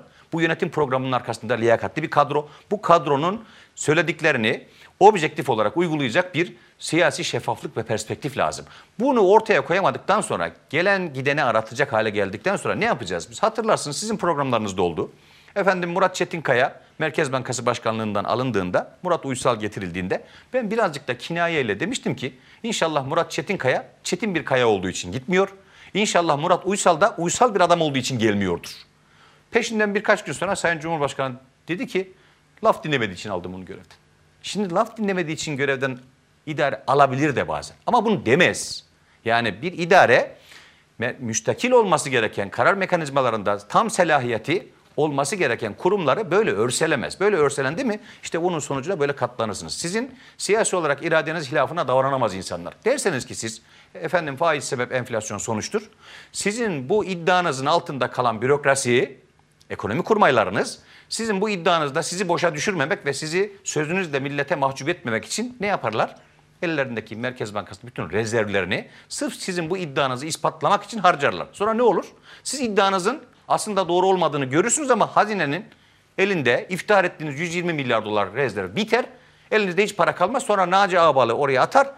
Bizim bu atamadan evvel, bu yaptıklarından evvel söylediğimiz cümlelerin tamamını Naci Ağbal kamuoyunu teskin etmek için söylemek zorunda kalır. Naci Bey maliye bürokratıdır. Mali bir disiplinin ekonomi için ne kadar mühim olduğunu bilecek bir siyasi kariyerde, ekonomik kariyere sahiptir. Dolayısıyla bu söylemiş olduğu çerçeve söylerken itibar olabilir. Hükümetin problemi iyi söylemek değildir biliyorsunuz. Hükümetin problemi söylediklerini yapamamaktır. Konuşurken her şey çok güzel çok veciz metinler, çok harikulade konuşmalar, çok hikmet dolu sözlerle milletin karşısına çıkıyorlar. Konuşmalar olağanüstü. İcraat berbat.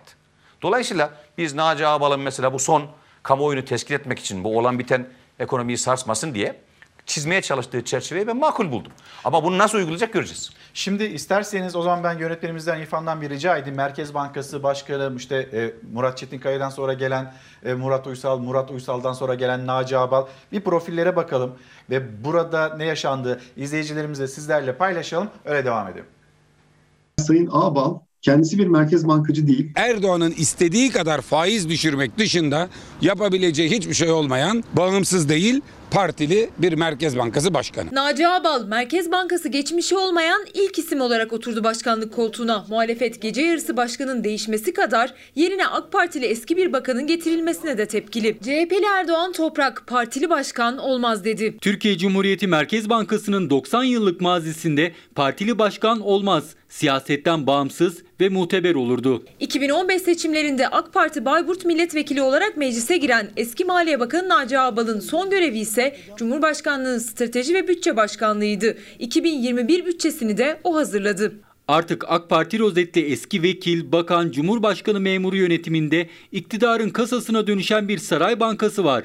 Faizi de saray artıracak. Önceki Merkez Bankası'nı dediğimi yapmıyor diye değiştirdiniz. Dediğiniz yapan bir Merkez Bankası Başkanı'nı getirdiniz. E şimdi ne oldu da onu da değiştiriyorsunuz? Bu sistemi değişince Merkez Bankası'nı görevden alma yetkisini de aldı. Türkiye'de Merkez Bankası bağımsızlığı yasalar tarafından korunan bir bağımsızlık. Her şey Cumhurbaşkanı'nın keyfiyetinde ve bu keyfiyet yasaların üzerinde. 16 ay önce de Murat Çetinkaya iktidarın faiz indirimi talimatlarına uymadığı için görevden alınmış yerine yardımcısı Murat Uysal getirilmişti. Uysal 2019 yılında dünyada en çok faiz indiren Merkez Bankası Başkanı ünvanını aldı. Murat Uysal göreve geldiğinde Merkez Bankası'nın gecelik borçlanma faizi 21.25'ten 11.25'e 11.75'e kadar düşürüldü. Bunun karşılığında dolar 8,5 liraya fırladı 5 liralardan. Sert faiz indirimine rağmen dolar ve enflasyonda aynı hızla bir düşüş olmadı. Ama Uysal 2020'de de faiz indirme politikasına devam etti. Toplamda 9 kez faiz indirdi. Bir kez bankalarda kullanılan fonlanma faizini yükseltme kararı aldı. Bu adım örtülü faiz arttırmak olarak yorumlandı. Peki Merkez Bankası Başkanı neden görevden alınmış olabilir? Giderek kötüleşen bir ekonomik tablo var. Murat Uysal bazı normalleşme adımları atmak istemiş olabilir. Bu da tabii ki Cumhurbaşkanı hoşuna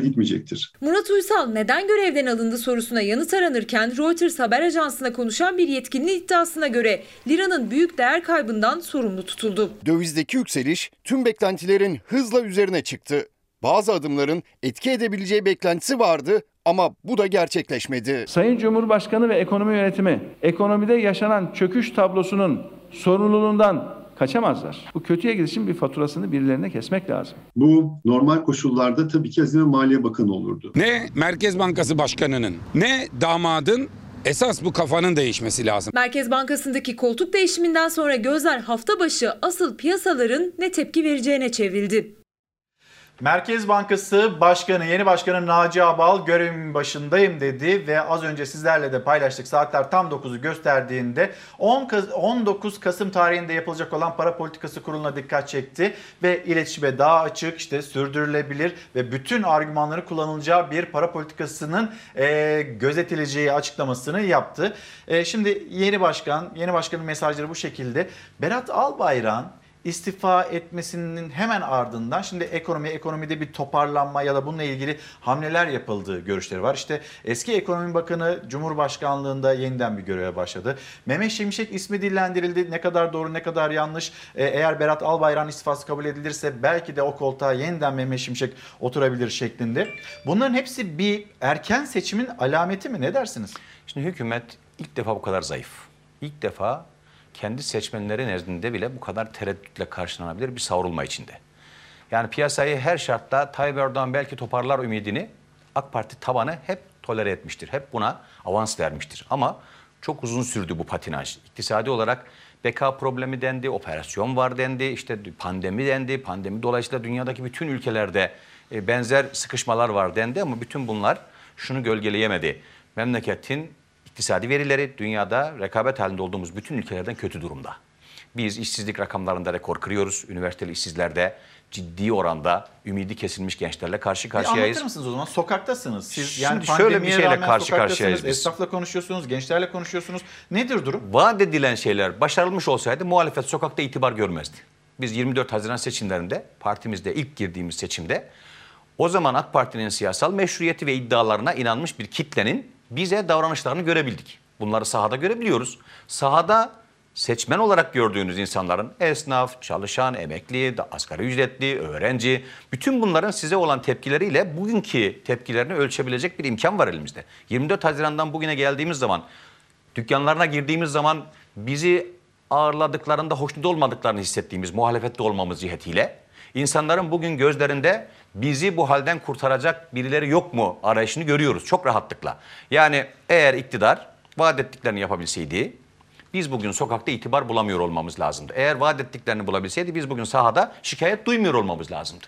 Kendisine uğrayıp da nasılsınız diye sual ettiğimiz ve şikayet duymadığımız hiç kimse kalmadı. Ben bazen AK Parti'den arkadaşlara diyorum ki sizin böyle olmanıza sebep olan şey, memlekette her şeyin yolunda olduğunuzu size hissettiren şey neyse onu ara sıra bize de söylemeniz lazım. Gerçekten psikolojimiz bozuldu bizim de. Yani sokakta herkesin şikayetini duymaktan insansınız Diyorsunuz ki memlekette bu kadar savrulmayı duymayan bir hükümetle yaşamak gerçekten insanın tahammül edebileceği bir şey değil. Eskiden AK Parti'nin en büyük kuvveti sahada aleyhe dönebilen, sahada iktisadi vizyonlarının hilafına olabilen şeylere müdahale edebilme imkanlarıydı. Dolar gitti, uçtu, müdahale yok. İşsizlik rakamları uçuyor, müdahale yok. Enflasyon uçtu, müdahale yok. Memlekette geçim zorluğu, darlığı artık sosyal patlamalara sebep olacak şekilde savrulmalar duyuluyor. Sosyal patlama alametleri duyuluyor, ses yok. Şimdi bu kadar sahadan kopmuş bir sürecin yönetilmemezliği seçim dahil her şeyi konuşulur hale getiriyor. Seçimi insanlar iktidar olma heveslerinden konuşmuyorlar ki. Seçimi artık çözülmesi gereken problemleri çözülmeyen milletin bizim dertlerimize Allah rızası için birisi derman olsun hissiyatı tetikler. Bunu sahada biz çok rahatlıkla görüyoruz. Çok Tarih rahat. var mı? Ben şöyle görüyorum. Öngörü. İktidar bu şartlarda seçime gitmeyi hiç istemez. Çünkü ilk defa bu kadar dezavantajlı şartlarda seçmenle karşı karşıya gelmek asla isteyecekleri bir şey değildir. Bunu uzatabildikleri kadar uzatacaklar. Ama ekonominin yükü her geçen gün artıyor ve yönetilme imkanı kaybediliyorsa vatandaş için aslında devlet büyüktür, millet büyüktür, hükümet büyük değildir. Siyaset büyük değildir. Büyük siyaset milletin derdini çözen siyasettir. Eğer siyaset milletin derdini çözemiyorsa büyüklüklerine halel gelir. Siyasetin itibarı İlker Bey hep şudur. Başladıkları gibi bitirmek. Yani milletin iftiharla, hayırla, dualarla andığı insanlar başladıkları gibi bitirenlerdir. AK Parti lütfen baksın. Nasıl başlamışlar? Nasıl bitiyor? AK Parti baksın lütfen. Ne vaat etmiş? Millet ne bulmuş? İktidara geldiklerinde demiyorum. Cumhurbaşkanlığı hükümet sistemini söylüyorum. Cumhurbaşkanlığı hükümet sisteminde çok uzağa belki hafızaları yetmez diye yakınlaştırıyorum merceği. Yakına koyuyorum. Cumhurbaşkanlığı hükümet sisteminde Sayın Cumhurbaşkanı takdim ederken bize vaat ettiği ülkeyle şu anda bulduğumuz ülke arasındaki farkı izah etsinler bize buyursunlar. Dolayısıyla bu yönetilemezlik seçim hissiyatı oluşturuyor. Mutlaka olur demiyorum. Gitmemek için her şeyi yapacaklar. Çünkü bu şartlarda seçim AK Parti'nin iktidarda kalamamasına sebep olabilir. Çünkü memleket iktidarı çözüm olsun diye iktidarda meşruiyet bırakarak tutar. Şimdi iktidar nasıl görünüyor? Mazeret üretme merkezi gibi. Çözüm üretme merkezi değil, mazeret üretme merkezi gibi. Şimdi buna dair O yüzden bir seçim haber hissiyatını besleyen şey var. bu maharetsizliktir. Pardon? Seçim hissiyatını tetikleyen şey problem çözme kapasitesini yitiren iktidarın varlığıdır. Ee, şimdi efendim AK Parti içinden de hani siz az önce sokak, esnaf, e, öğrenciler, işsizlik, hayat pahalılığı dikkat çektiniz. AK Parti içinden de itirazlar var. Mesela e, bir toplantı e, Bülent Arınç'ın da yer aldığı bir toplantı. Burada Evet. ekonomide e, sıkıntı büyük ifadesi kullanıldığında Berat Albayrak'ın itirazı e, hayır e, ekonomide her şey yolunda psikolojik denildi ve buna itiraz ettiğini Bülent Arınç kameraların karşısına geçti. Evet. Kanal 2 Kanal 42 e, televizyonda söyledi. Şimdi bir açıklama daha geldi. Ben onu da paylaşmak istiyorum. Mesela bir öznel yoksulluk, nesnel yoksulluk, mutlak yoksulluk yani 5 tane ayrı ayrı yoksulluk tarifi ortaya çıktı. Değerli yalnızlık gibi bir şey bu dediğiniz. Yani duruma uygun, pozisyona uygun bir takım tanımlamalar üretme. Fakirsiniz ama kendinizi zengin hissetmeyi deneyin gibi bir şey bu herhalde. Yani siz henüz farkında değilsiniz zengin olduğunuz. Meditasyon yöntemiyle ekonomi idare etme teşebbüsü bu. Şimdi bir bakalım hani e, Sayın Bakan, Aile Bakanı e, ne demek istiyor orada? Bir paylaşalım izleyicilerimiz Para öyle para konuşalım. bittikçe böyle bir zihin açılır hükümette öyle bir şey görüyorum ben böyle. Para bittikçe bunların böyle mevzuyu tanımlamak için böyle olağanüstü maharetleri var. Onlardan bahsedeceğim size birazdan. Peki izliyoruz. Aşırı yoksulluğu sıfırladık. İstiyoruz ki göreceli yoksulluğu da azaltılabilelim. İşsizlik rakamları bir taraftan artarken, hanelere giren gelir miktarı düşerken yoksulluğu sıfırladık diye kendini savunmaya çalışması bakının yoksulluğun arttığının da itirafıdır. Yine Dünya Bankası hani TÜİ'ye inanmıyoruz ya 1.90 altında insanınız kalmadı diyor. Sıfır diyor. Ya bunu Dünya Bankası diyor ben demiyorum. Asgari refah düzeyinin altında olanlara aşırı yoksul denir. Türk İş gıda yoksulluğunu açıklıyor. 2482 asgari ücret ne kadar? E ne oldu? 2224 gıda yoksulluğunun altında. Allah aşkına neyi tartışıyoruz biz? Kimi aşırı yoksul, kimi göreceli, kimi mutlak yoksul. Sınırları, parasal karşılıkları net değil. Türkiye bugüne kadar Türk İş'in açıkladığı 7 bin lirayı aşan yoksulluk ve 2500 liraya varan açlık sınırını biliyordu. Aile ve Çalışma Bakanı Zehra Zümrüt Selçuk 5 çeşit yoksulluktan söz etti. Aşırı yoksulluğu sıfırladık sözleri muhalefetten ve iktisat profesörlerinden tepki gördü. TÜİ'ye inanmıyorsanız Dünya Bankası'nın verisini veriyoruz ona inanmıyorsunuz.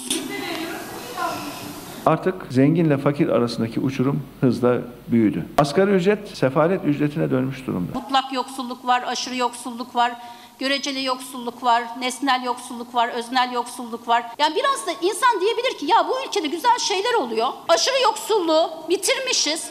Ama hedefimiz ne? Sayın Taylan, lütfen. Göreceli yoksulluğu da bitirmemiz lazım. Dünya Bankası raporu var. Türkiye ile ilgili bölümde göreli yoksulluk rakamı diyor %14,4'e yükselecek. Salgın sonrası diyor. Sayın Bakan bundan mesela söz etmiyor. Öyle sıfırlandı gibi laflar gerçekten lafı güzaf. Zaten istatistikleri bırakın ya Allah aşkına ya. Sokağa çıkın, sokakta görürsünüz manzarayı. Günlük 10.65 TL ile e, geçinen insan kalmadı demek istiyor bakan.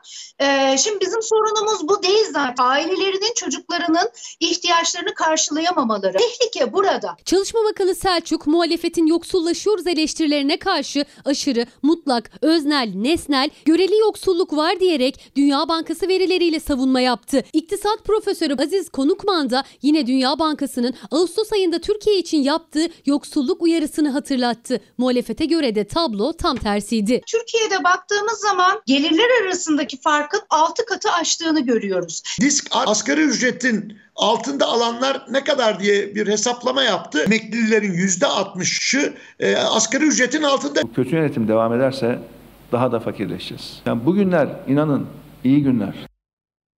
Şimdi biz açlık rakamlarına, yoksulluk rakamlarına baktığımızda pek bir e, sonuca varamadık. Hani bu cümleler neyi ifade ediyor? Siz anlayabildiniz mi diye soracağım. Mesela mutlak yoksulluk var, aşırı yoksulluk var, göreli yoksulluk var, nesnel yoksulluk var, öznel yoksulluk var. Beş tane yoksulluk sıralanıyor. Biz diyor Sayın Bakan mutlak yoksulluğu sıfırladık. Şimdi sırada göreli yoksulluk var. Onu da halletmemiz gerekiyor diyor.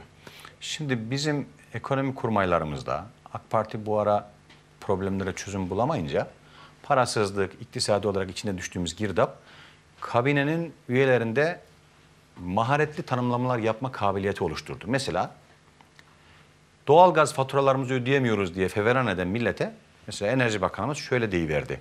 Kalorifer peteklerinizin ayarını bir derece düşürürseniz faturalarınızın az geldiğini göreceksiniz.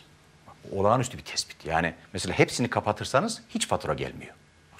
Hani 100 yıl Ama bir düşünsen, vergisi var, o tabii gelecek 100 yıl düşünseniz aklınıza gelmez. Yani petekleri kapattığınız zaman tasarruf edeceğiniz mesela. Tarım Bakanı pahalılıktan şikayetçi olan mesela sebze meyve ücretlerinden şikayetçi olan vatandaşlarına şöyle deyiverdi. Hızını alamadı. Eski Enerji Bakanı Taner Yıldız yanlış mı hatırlıyorum? Biraz daha kalın giyinilirse. Evet yani belki- bu bak bunların hepsi zihin açıldığına alamettir. Yani mevsimli mevsimsiz sebze yerseniz fiyatlar artar. Bakın nasıl çözümler yani. Efendim işsizlik rakamları ile ilgili mesela Sayın Cumhurbaşkanı mutlaka dikkatinizden kaçmamıştır, duymuşsunuzdur ama tekrarlayayım. İşsizlik artmıyor. Bak piyasalar ancak böyle teskin edilebilir. İş arayanların sayısında bir artış var. Ha, işsizlik tarihi mesela böyle bir laf duymamıştır. Yani iş artmıyor, o art- artan işsizlik değil. İş arayanların sayısı arttığı için o rakam artmış gibi görüyorsunuz. Şimdi bu ekonomiyle ilgili de konuşulan şeyleri dinliyorum. Ha biraz ciddi olmak lazım. Efendim vatandaş kirasını ödeyemiyor. Kredi kartını ödeyemiyor. Esnafsa siftaha yok, borcunu ödeyemiyor.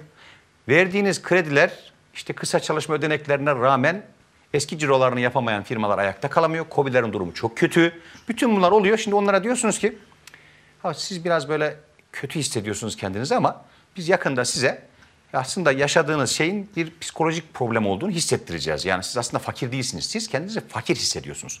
Peki bu borçlar niye ödenmiyor? Bu icra dosyaları ne o zaman? Yahut bu insanlar niçin geçin gailesinden evlerinde çocuklarına mahcuplar? Niçin çocuklarına iş bulamıyorlar diye anneler babalar huzursuzlar? Niçin çocuklarımız Türkiye'de iş bulamayacağız diye başka ülkelere gidiyorlar? Yani her şey yolundaysa bu ülkenin bu üstelik oynanmış kriterler, üstelik oynanmış istatistikleri bunlar. Yani hesaplama kriterlerini değiştiriyorsunuz. İstatistikleri, verileri her şeyi değiştiriyorsunuz. Ona rağmen ortaya çıkan rakamlar memlekette sizin söylediklerinizin başka bir cephesini bize gösteriyor. 18 yıllık iktidar 18 milyon fakire bakıyorum diye övünebilir mi? Sosyal yardımlaşmadan 11 milyon 800 bin kişi zannediyorum yardım alıyordu. Sayın Bakan diyor Bu ki güzel dola- şeyler de oluyor, Oluyor, ülkemizde. Niye söylemiyorsunuz? Oluyor, Niye gerçekten. onlardan bahsetmiyorsunuz? Ben güzel şeyler olduğuna inanıyorum. Vatandaşın yanlış yapana kızmak gibi bir ahlakı gelişti. Yanlıştan ümidi kesilip nasıl doğru yapabiliriz diye bir iradesi var. Tabii ki güzel şeyler oluyor. Allah hamdolsun memlekette siyasetten ümit kesilince yeniden yeni siyasetçiler ümit haline gelmeye çalışıyor. Güzeldir. Efendim memlekette büyük bir enerjiyi biriktirdiğimizi sadece iyi yönetilemediği için memleketin bu patinaj yaptığına dair bir kanaat var. Bu görev değişikliğine sebep olur. Tıpkı AK Parti 2002'de büyük şartlar, büyük iktisadi zorluklarla karşı karşıya ülke kalmıştı. O zaman millet iyi bir şey yaptı. Dedi ki bu bizim yükümüzü kaldıramaz hükümetin yerine bizim derdimize derman olacak başka bir hükümet getirelim. İyi bir şey midir? Tabii ki iyi bir şeydir. Millet 2002 krizini Tayyip Erdoğan'ın iktisadi vizyonuna, siyasi vizyonuna, bürokratik vizyonuna, çizdiği Türkiye tasavvuruna ümit besleyerek ve onlara oy vererek göstermiş oldu. Bir yere kadar getirdiler. Şimdi ümit yine kesildi. İyi bir şey olacak mı? Olacak. Memlekette problemleri çözemeyen iktidarın yerine problemleri çözebilen bir siyasi kadro gelecek. Biz geleceğiz inşallah. Memleketin ayağa kalkmak için her şey var. Memlekette iyi şeyler olmuyor mu? Tabii ki oluyor. Efendim arama kurtarma e, şeylerin faaliyetlerinde bulunurken insanlar mesela bulduğumuz her kurtardığımız her can bizim için umut oluyor. Ama biz mesela bu iyi şeyleri söylemekten imtina etmeyelim, yüreklendirelim ama hükümette böyle iyi şeyler bek- oluyor beklentisi en ufak bir eleştiriye karşı şöyle bir tepki doğur, doğurmaya başladı. Ya siz niye her şeyi eleştiriyorsunuz? Sanki bizim vazifemiz muhalefet olarak iktidarı ululamakmış gibi. Yani bizim vazifemiz iktidara şöyle demekmiş gibi davranıyor arkadaşlarımız. Ya siz zaten para olsa harcarsınız. Para yoksa mutlaka daha önce lüzumlu yere harcadığınız için para yoktur. Dolayısıyla bizim zaten vazifemiz sizin bu bitirdiğiniz paranın ne gerekçeyle bitirdiğinizi milletinize anlatmak. Yoksa siz zaten yapılması gerekenleri bir hakkın yerine getirirsiniz. Muhalefet olarak vazifemiz zaten sizin ne kadar yüce bir iktidar olduğunuzu anlatmaktan ibaret bir vazife ifa etmeliyiz mesela. Deprem paralarını niye soralım biz size? Efendim hazinede para bittiğini niye soralım? Hazinede para bitmişse milletinize harcamışsınızdır. Hangi milletinize ne kadar harcadığınızı da tabii ki hikmetinizden sual olunmaz. Biz bunu denetleme imkanımız da yok. Böyle bir muhalefet arzu ediliyorsa kusura bakmasınlar. Ama biz AK Parti'nin 2002'de milletinin karşısına çıkıp ben size fakirliğin, yoksulluğun, yolsuzluğun, yasakların olmadığı bir ülke vaat ediyorum dediği yerde duruyoruz şimdi. Fakirlik var mı? Var. Yoksulluk var mı?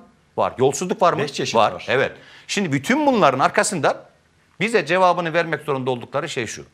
Biz arkadaşlarımıza sistemlerimizi iletiyoruz. Tenkitlerimizi, tekliflerimizi iletiyoruz. Bize diyorlar ki ne var bunlarda? Ne var bunlarda? Madem diyorum ne var bunlarda diye mukabele ediyorsunuz o zaman bunları parti programınıza koyaydınız. Bakın siyasetin kuvveti ve itibarı şuradadır İlker Bey. Söylediklerinizi, yaptıklarınızı, yaptıklarınızı niçin size yapıyorsunuz diye soran muhalefete kızmak yerine yaptıklarınızı seçim programına koysanız mesela. Mesela Sayın Cumhurbaşkanı şöyle bir şey diyebilir miydi?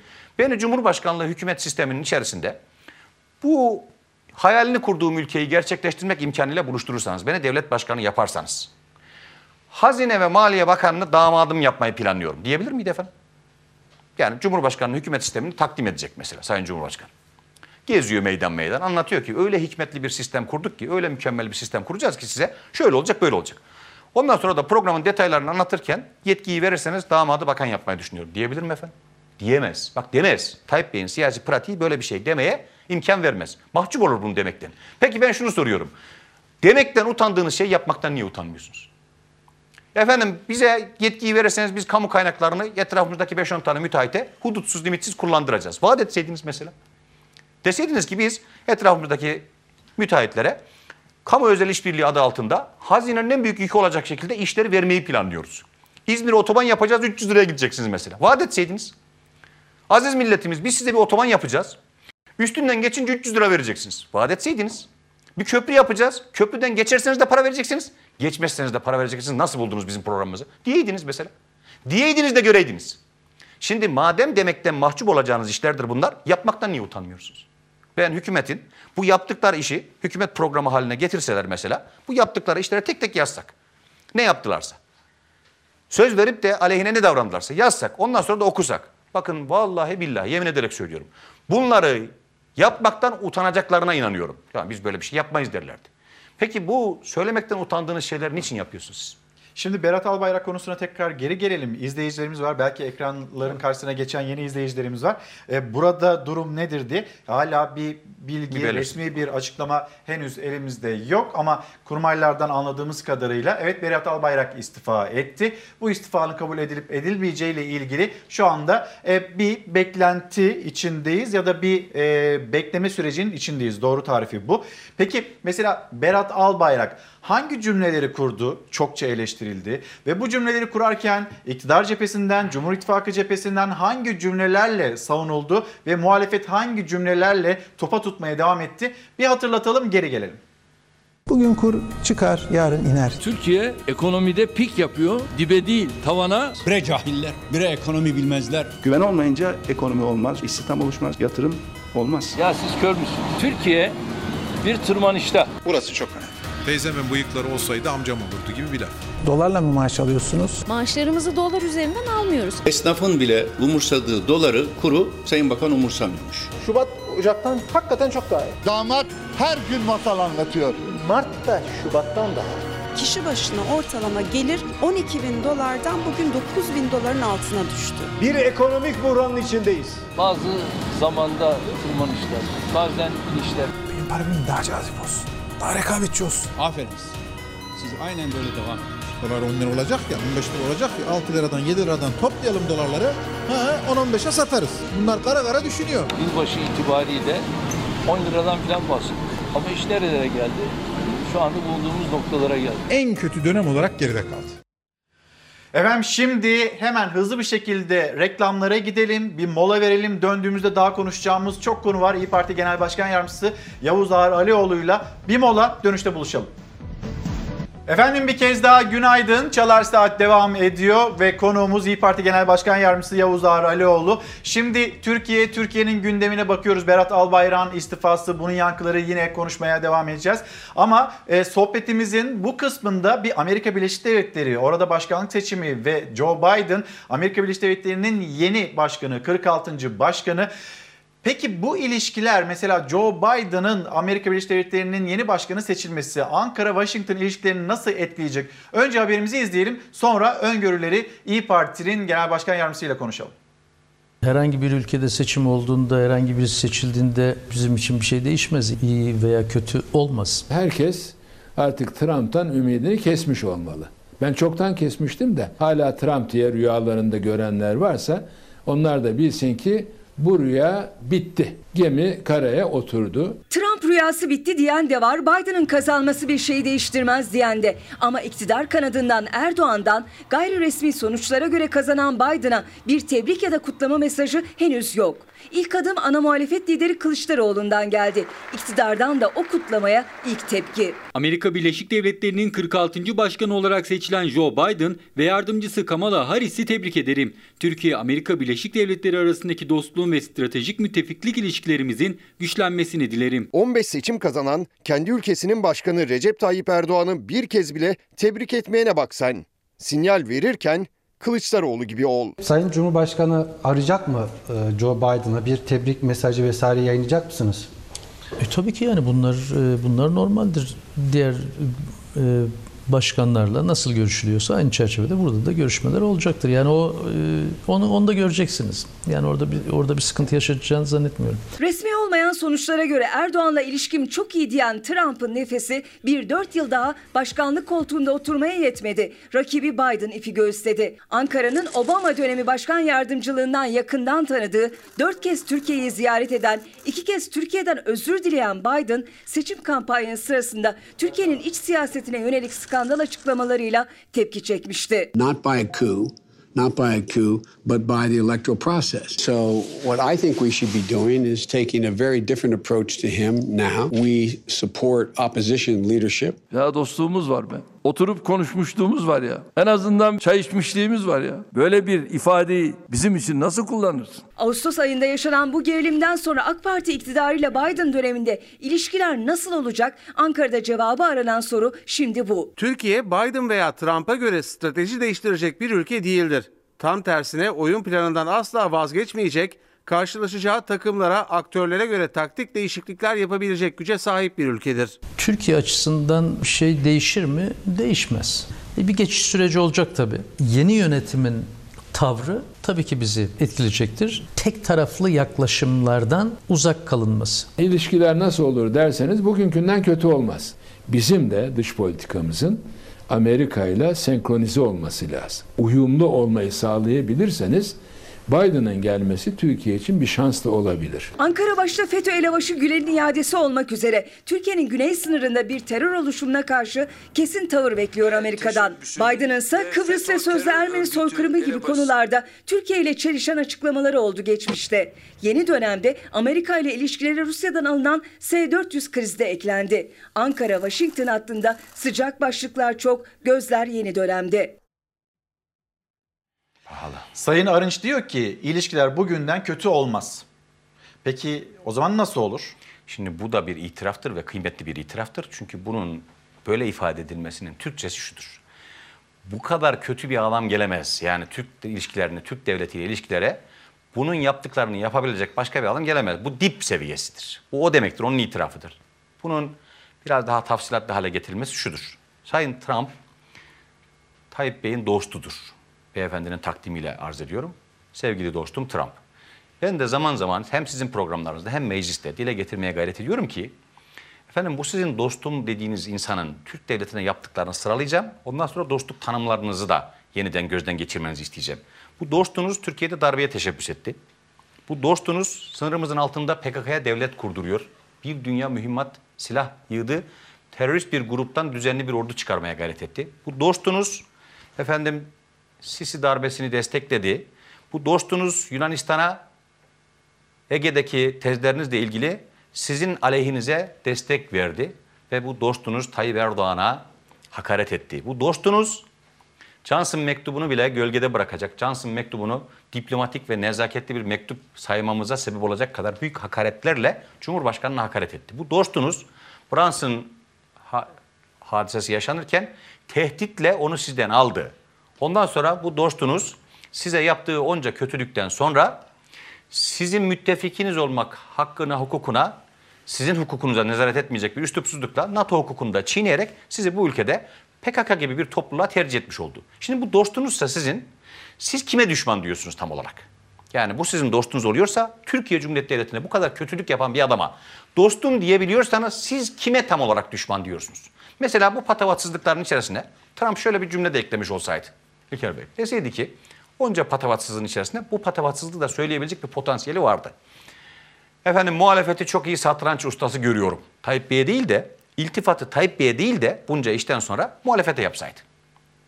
Muhalefete de deseydi ki ya, muhalefet Türkiye'deki muhalefet çok iyi satranç oynayabiliyor onları da beğeniyorum deseydi biz galiba iktidarın şöyle salvolarıyla karşılaşacaktık.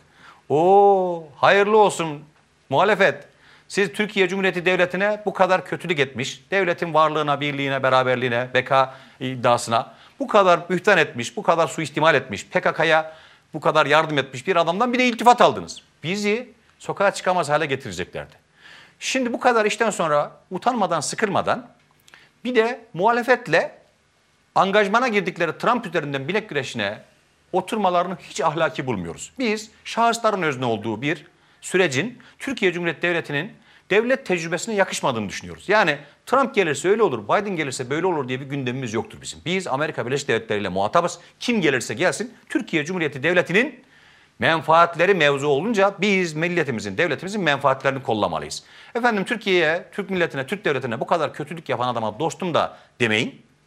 Öbür gelene düşman da demeyin. Biz insanlardan, şahıslardan bağımsız ülkemizin, milletimizin menfaatlerini, uluslararası hukuktan doğan haklarını muhafaza etmek hususunda çok anlaşılabilir, net bir irade sahibiyiz deyin. Bunu demek yerine merkezinde Tayyip Erdoğan'ın kendi şahsını koyabildiği, ilişkilerin içerisinde de kendisinin ayarlayabildiği bir diplomasi dilini Türkiye Cumhuriyeti Devleti'nin zafiyeti haline dönüştürdüler. O yüzden muhalefet için efendim Biden mı Trump mı diye bir gündem yoktur. Bizim öyle bir gündemimiz yoktur. Türkiye Cumhuriyeti Devleti diye bir gündemimiz vardır. Türk milleti diye bir gündemimiz vardır bizim. Şimdi çok önemli bir başka e, gündem konusuna geçelim istiyorum. Deprem İzmir'de e, Evet. acı bir şekilde bir Evet. kez daha tecrübe ettik.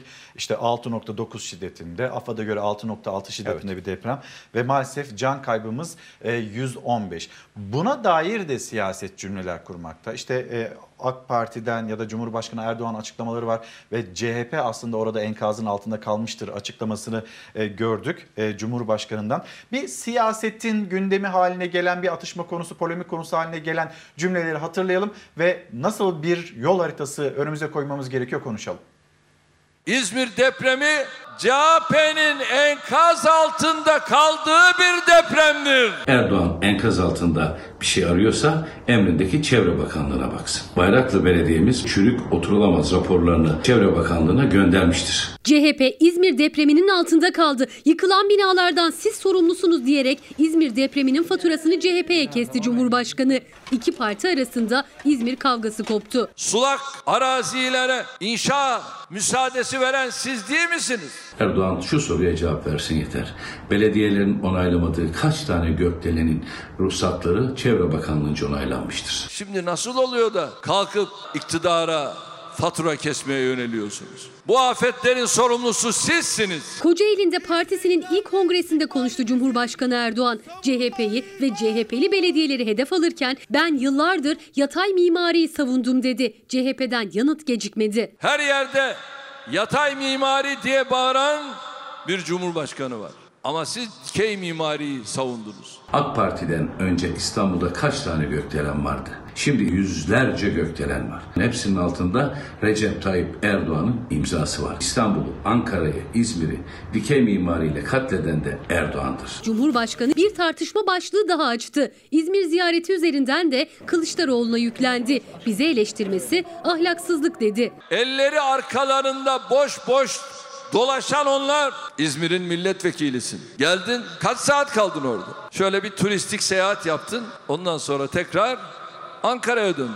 Sayın Genel Başkanımız İzmir'e şov yapmaya gitmedi. Dönüp bizi itham eden yine bunlar. Bunun adı yüzsüzlükten öte ahlaksızlıktır. Asıl ahlaksızlık insanlarımız enkaz altında can çekişirken kongre kongre dolaşıp şov yapmaktır. Siz en iyi bildiğiniz iş olan parti içi kavgayla uğraşın. İktidar, muhalefet İzmir depremi üzerinden karşı karşıya gelirken Cumhurbaşkanı İzmir'in yaralarının sarılması için yapılacak yardımları da açıkladı. Yıkılan, hasarlı ya da riskli binalar için ilk etapta 5000 konut yapılacak İzmir'de. 2 yılı ödemesiz 18 yıl vadeyle ve faizsiz olarak hak sahiplerine verilecektir. Taşınan ev sahiplerine 13 bin lira, kiracılara 5 bin lira nakdi yardım yapılıyor. Esnafa 2500 lira kira yardımı ve iş yeri zarar gören yıkılan esnafa da 50 bin liraya kadar hibe desteği verilecek. Efendim şimdi siyaset üstü ele alınması gereken bir konudan bahsediyor diyoruz ama şu anda yine siyasetin en sıcak tartışma konularından birisi haline geldi. Ne yapmamız lazım aslında? Şimdi program başından beri söylemeye çalıştığım şey şu. Çözümsüzlüklerden muhalefeti sorumlu tutmak kolaycılığı iktidarın iş yapamamasının alametidir. Yani ben çözemedim, muhalefet yüzünden çözemedim demek ben artık iş yapamıyorumun itirafıdır. Deprem konusu şöyle bir konu. İlk defa başımıza geliyor olsa hükümetin söylediklerini anlamlı bulabiliriz. Yani ilk defa hayatımızda deprem görüyoruz. Başımıza ilk defa geldiği için de hazırlıksız yakalandık. Bunlarla ilgili daha önce ne yapılması gerektiğini çok detaylı bilmiyorduk ama bundan sonra derslerimize çalışacağız demeleri makuldür. Ama zaten bir deprem ülkesi, Başımıza gelmişti onca deprem var. İktidarları döneminde 1100 vefatın olduğu depremler yaşadılar. E, Ağustos, o, İstanbul depremiyle ilgili ciddi beklentiler, endişeler var. 17 Ağustos depremiyle ilgili çok ciddi bedeller ödedik. Ondan sonra mevzuat değişti. Hazırlıklı hale gelmeye çalıştık falan. Şimdi bu arada her karşılaştığımız böyle hadiseden sonra işte maden kazaları gibi, depremler gibi. Bu kazalardan sonra sorumlu siyaset arıyoruz biz. Mesela ben çok iftihar edeceğim bir gün ülkemle ki deprem oldu, boşaltılmış ama henüz yıkımı yapılmamış bir binanın önünde mesela Çevre ve Şehircilik Bakanımızı görebilsem ben. Şöyle derken görebilsem. Yani o, o bile o yani o seviyeye de bile gerek yoktur. Ama bürokrasi tercihen algıyı yönetelim diye öyle söylüyorum. Mesela Çevre ve Şehircilik Bakanımızı şöyle bir binanın önünde görebilsek keşke. Allah hamdolsun aldığımız tedbirlerle önceden bu binanın yıkılacağını tespit ettik. Bu Rıza Bey apartmanını daha önce boşaltmıştık. Burada şu kadar adam yaşıyordu. Onları boşalttığımız için burada hiçbir can kaybımız yoktur. Mesela böyle derken görebilmek. Yani önceden bilginin, bilimin, tecrübenin bize vermiş olduğu hakları kullanırken insanların yaşatılması iradesini böyle gösterebilen bir maharet görsek. Allah hamdolsun ders oldu. Aldığımız derslerden öyle tedbirler aldık ki bakın bu gördüğünüz yıkılmış bina diye göstersin. Bu yıkılmış binada eğer tedbir almasaydık bir sürü can yitip gidecekti. Allah hamdolsun ciddiyet, devlet yönetiminde liyakat şöyle bir imkanla buluşturdu bizi. Bugün bu enkazın karşısında iftiharla duruyoruz. Bunu önceden tespit edebilmiş bir tecrübeyi organize ettik, devleti bu tecrübe yönetiyor diyebilmek bizim en büyük kazancımızdır. Yahut bu olmadı. Sorumlu siyaset. İstifa mekanizması mesela. Ha, görevimi yapamadım diye birilerin illa o, yani iktidar kastetmiyorum. İşini iyi yapamamış olmanın mahcubiyetini duymak bundan sonra geleceklerin daha ciddi iş yapmasına da imkan verir. Her olana bitene ya ne var bunlar tabiatında vardır. Ya CHP döneminde de olmuştu. Faik Öztürk'ün dedesi İçişleri Bakanı iken o zaman da olmuştu falan gibi bir şey demek, buna bunu demeye teşebbüs etmek, ülkede yanlış yapılan işlerle ilgili sorumluluk almamak demektir. Sorumluluğun olmadığı yerlerde bürokrasiyi ciddiyetle buluşturamazsınız İlker Bey. 1968'lerde yapılmış bir köprü yıkıldı. Hollanda'da zannediyorum. İstifa etti bakan. Ben bu köprünün yıkılacağını önceden bilmek zorundaydım. Bizim burada köprü inşaatında bir halat koptu. Kimse ölmedi. Bu halatla ilgili sorumluluğum var diye bir Japon intihar etmeye teşebbüs etti. Memleket Tokyo Belediye Başkanı bir takım usulsüzlükler, yolsuzluklarla ilgili istifamlar oluştu. Yargılandı, berat etti, istifa etti. Dedi ki ben berat etmiş olmama rağmen kamuoyunda benimle ilgili menfi algıyı değiştiremedim. Ben feragat ediyorum. Ama biz bugün yine bir istifayı konuşuyoruz. Ben şöyle bakıyorum. Depremde onca tecrübemiz olmasına rağmen böyle polemik konusu yapmak bile aslında depremle ilgili sorumluluğumuzu taşıyamıyoruz demektir. Yani bize önceden aldığımız tedbirlerle bulduğumuz nimeti anlatacak artık bir devlet yönetme dili lazım. Böyle bir devlet ciddiyeti lazım, böyle bürokrasi lazım. Bu yok. Şimdi yıkılmış enkazların altından efendim çıkanlar var. Sağa çıkanlar ümidimiz oluyor. Peki ölenlerin hesabını vermeyeceğiz mi biz? Yani Ayda bebek çıktı, Allah'a hamdolsun diyoruz, seviniyoruz. Elif çıktı, seviniyoruz. Sağ kurtulanlarla iftihar ediyoruz. Sonra hükümetteki bu alınganlığın sebebi ne? Yani efendim size de hiçbir şey beğendiremiyoruz alınganlığının sebebi ne? Teşekkür beklentisinin sebebi ne? Yani teşekkür edeceğiz. Ne diyeceğiz biz mesela? Sayın sevgili hükümetimize çok müteşekkiriz. Yaralılarımızı ambulanslara koyup hastanelere götürdükleri için Allah razı olsun. Falan mı diyeceğiz yani? Zaten yapacaksınız. Yapmak zorundasınız. Efendim çok teşekkür ediyoruz. Bizi hastaneye götürdüğünüz için size medyun şükranız yani. Ya bizi hastaneye götürmeseydiniz ne yapacaktık yani? Ya oraya AFAD'ı göndermeseydiniz biz o enkazları mesela hiltilerle kırıp o içerideki olan insanları, yaralı olan insanları kurtarmasaydınız. Allah başımızdan eksik etmesin. Ya bizim bizim oradan sağ kurtulmamıza sebep oldunuz falan mı diyeceğiz size? Zaten yapacaksınız, zaten yapacaksınız. Burada muhalefet ettiğimiz, kızdığımız şey şu. İnsanlara niçin efendim keşkelerle mukabele ediyorsunuz? Sayın Devlet Bahçeli diyor ki keşke orada oturmasalardı. İnsanların tasarrufuna bırakılacak bir şey midir bu? İnsanların ihtiyaçlarını görmek İnsanların bu ihtiyaçlarını görmek için bir fon oluşturmak, gerekirse bununla ilgili bir banka kurmak çok zor mudur? Yani işsizlik fonu gibi bir fon kurmak, bu fonda birikmiş paralarla Sayın Cumhurbaşkanı diyor ya mesela efendim bunu mali olarak altından kalkamayız. Bu mali olarak altından kalkamayız diyebileceği o kadar çok yatırım var ki Sayın Cumhurbaşkanı'nın. Bu kamu özel işbirliği adı altında hiçbir taksitini geciktirmedikleri, vatandaşa dolardan vazgeçin diye sabahtan akşama kadar nasihat edip bir tane dolarla yapılmış sözleşmeyi iptal etmedikleri o yatırımlardan başlasın mesela Sayın Cumhurbaşkanı. Oralardan başlamayıp ondan sonra diyorsunuz ki biz bunu mali olarak kaldıramayız. Deprem bizim için şöyle bir gerçek. Önümüzde çok büyük depremler var. Risklerle ilgili duyuruyorlar bizi.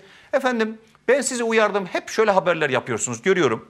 Efendim depremin olacağını bundan 20 gün önce söylemişti filanca akademisyenimiz. Şimdi o filanca akademisyenin söylediği andan itibaren yapılanlarla bulduklarımız arasında millete rahmet yaşatmak lazım. Şimdi şöyle bir ülke olmak lazım. Bilim bu ülkede gereğini yapar, duyurur, ilan eder, tedbir almanız lazım der. Korku duymamız gereken şeyleri bu.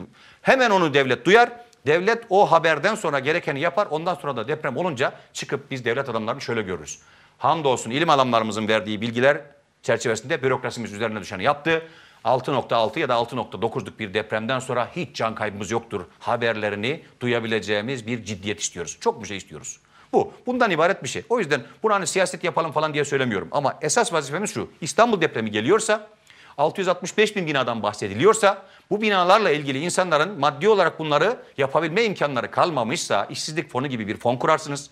Bu kurduğunuz fondan insanların faizsiz para alabilmelerine imkan sağlarsınız. İnsanlar peyderpey sıfır faizle aldıkları kredilerle evlerini daha güvenli, daha huzurlu yaşayabilecekleri başka yerlere taşıyarak bu yıkımlı, riskli binalardan kurtulmuş olurlar.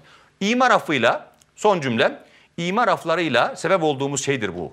İmar afları geldiğinde dedik ki bu insanları ruhsatsız yaşadıkları yerde ruhsatlı tabutlarla buluşturmaktır. Bu yaptığınız işin adı insanların tabutlarına ruhsat vermektir. Bunu yapmayın. Çünkü bunun suistimalinin arkasına geçemezsiniz. İnsanlar yıkık çürük çarık binalarını kapatarak, gizleyerek, saklayarak bu binalara ruhsat almak isteyeceklerdir. Dolayısıyla bunu gözden kaçırırsanız bu insanlara tabutunuzda ruhsat var artık ruhsatlı tabutlarınızda ölün demiş olursunuz dedik. Dediğimizi buldular. Öyle oldu. Ciddiyet lazım. Şimdi çok e, hızlı sorayım, hızlı da Hızlı bir yanıt sorayım. alayım. Evet. Millet İttifakı'nda bir çatlak var mı? Yok. Peki e, son olarak şimdi depremi konuştuk. Berat Albayrak işte bir yandan istifası, diğer yandan ekonomisi. Son cümlelerinizde Son cümlem edeyim. şu. Bizim şimdi henüz gerçekliği daha tartışmalı olan bir haber geldi. İşte ekonomi bakanı istifa etti. Hazine ve Maliye Bakanı istifa etti. Bu istifa haberinin TL'deki değer artışına katkısı oldu biliyorsunuz. %2,5 TL değer ka- kazandı. Bu kadar borcumuz ne kadar azaldı? 20 milyar azaldı. Bundan mesela ne yapılıyor? İki tane körfez geçiş köprü yapılıyor. 650 kilometre tren hattı yapılıyor. 650 kilometre tren hattı yapılıyor. iki tane körfez geçiş tüneli yapılabiliyor. Sırf henüz doğruluğu teyit edilemeyen bu haberin ekonomiye etkisi. Bizim milletimize söyleyeceğimiz şey şudur. Böyle kötümser konuşmaya da gerek yoktur. Memleketin ayağa kalkması için her türlü imkanı vardır. Bu ülkenin en büyük problemi öngörülemezlik ve güvensizliktir. Güven problemi halledilebilirse öngörülebilir bir ülke inşa edilecek ve bu ülkede herkes işini yaparken mutlu olacağı bir iklimle buluşacaktır. Gazetecilerin gazetecilik yaparken lezzet aldığı, akademisyenlerin işlerini yaparken memleketlerine faydalı olabildiği, iş adamlarının korkmadan, yutkunmadan devletlerini arkalarında hissedebildiği, öğrencilerin çalışınca, mezun olunca ne bulacaklarını bilebildikleri, çiftçilerin tarlaya tohumu ekince ne kazanacaklarını öngörebildikleri, esnafın kredisini, taksitlerini, siftahını, ticaretini ödeyebileceğini öngörebildiği bir ülke kurmak çok kolaydır. Sadece buna ihtiyaç için görülen ihtiyaç olarak gördüğümüz şey şudur. Memlekette buna nezaret edecek coşkun bir iktidara ihtiyaç vardır. Bu iktidar bu coşkusunu kaybettiği için memleketin problemlerini çözemeyip muhalefette kavga etme yolunu teşebbüs ediyor. Muhalefette kavga eden iktidar memleket taşıyamaz. Evet Allah memleketten hiç kimse ümidini kesmesin. Ülke bir yılı almaz düze çıkar. Bütün problemlerini çözer halleder. Efendim çok teşekkür Ben ederim. çok teşekkür Geldiğiniz ederim. için, katıldığınız için. İyi Parti Genel Başkan Yardımcısı Yavuz Ağar Alioğlu ile konuştuk. Ben kendisini uğurlarken hemen sizleri hava durumuyla, memleketin havasıyla buluşturayım.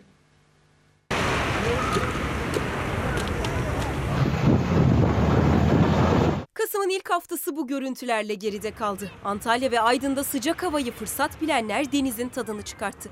Bayburt'ta ise yılın ilk karla mücadele çalışması vardı. Marmara bölgesi ve Karadeniz kıyıları bulutlu. Bulutlu hava haftanın ikinci günü yağmur bırakacak. Ancak haftaya başlarken kuzey ve iç kesimlerde sisli havaya dikkat. Deprem bölgesinde hava açık. Gün içinde güneş görüldüğü ölçüde ılık hissedilen hava akşam saatlerinde soğuyor. Günden geceye sıcaklık değişimi İzmir'de 10 dereceyi buluyor.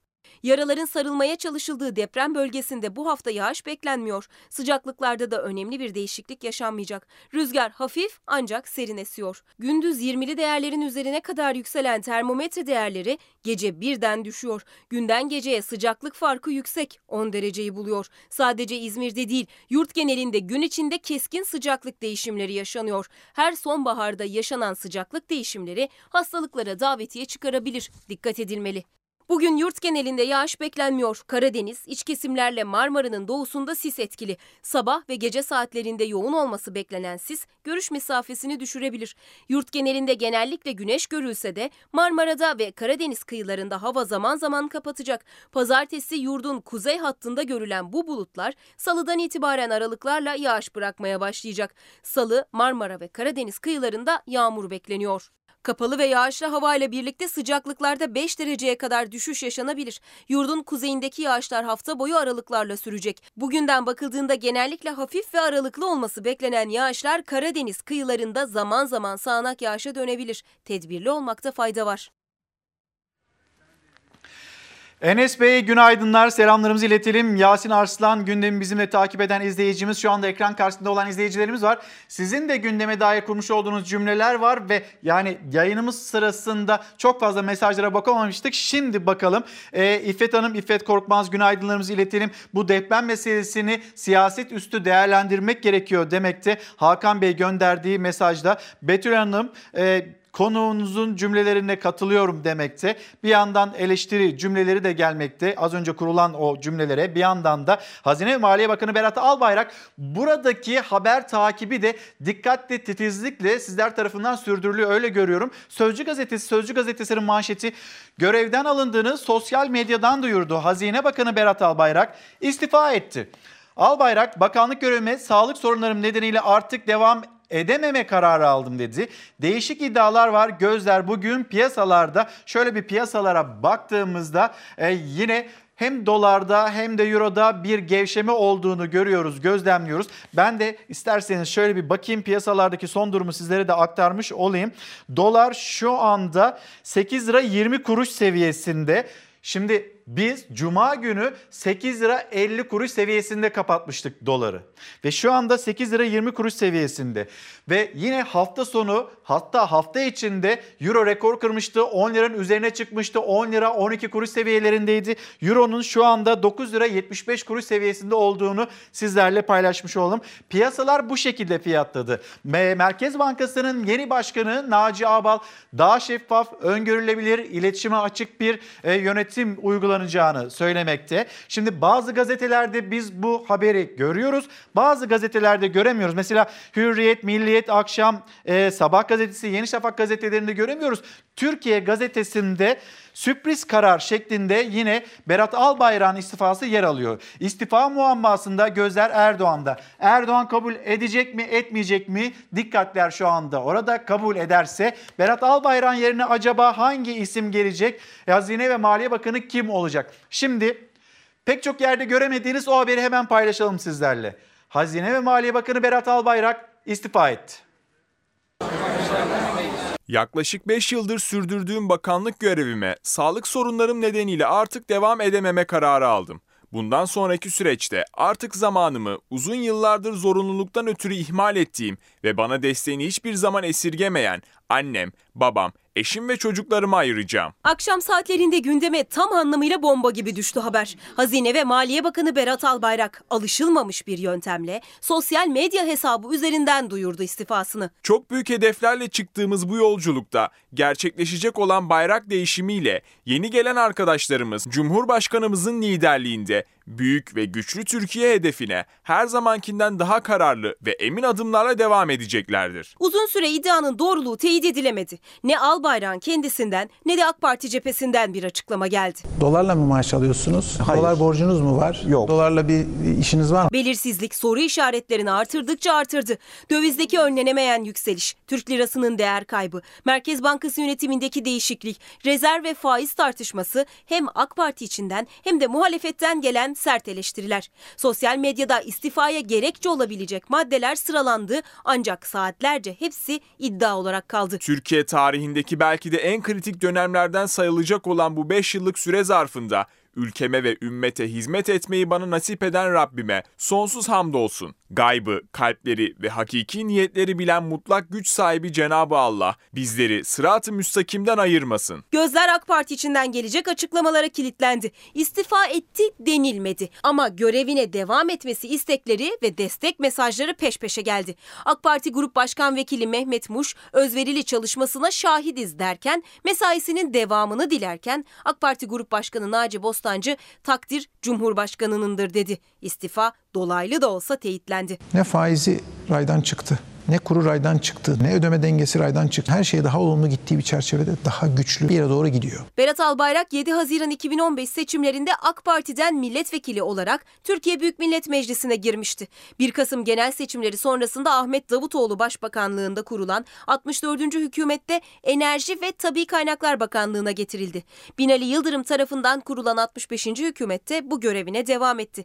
2018'de ise Cumhurbaşkanı Recep Tayyip Erdoğan tarafından 66. hükümetin Hazine ve Maliye Bakanlığı'na getirildi. Şubat Ocak'tan hakikaten çok daha iyi. Çok net söylüyorum. Mart da Şubat'tan daha iyi. Nisan Mart'tan zaten çok iyi olacak.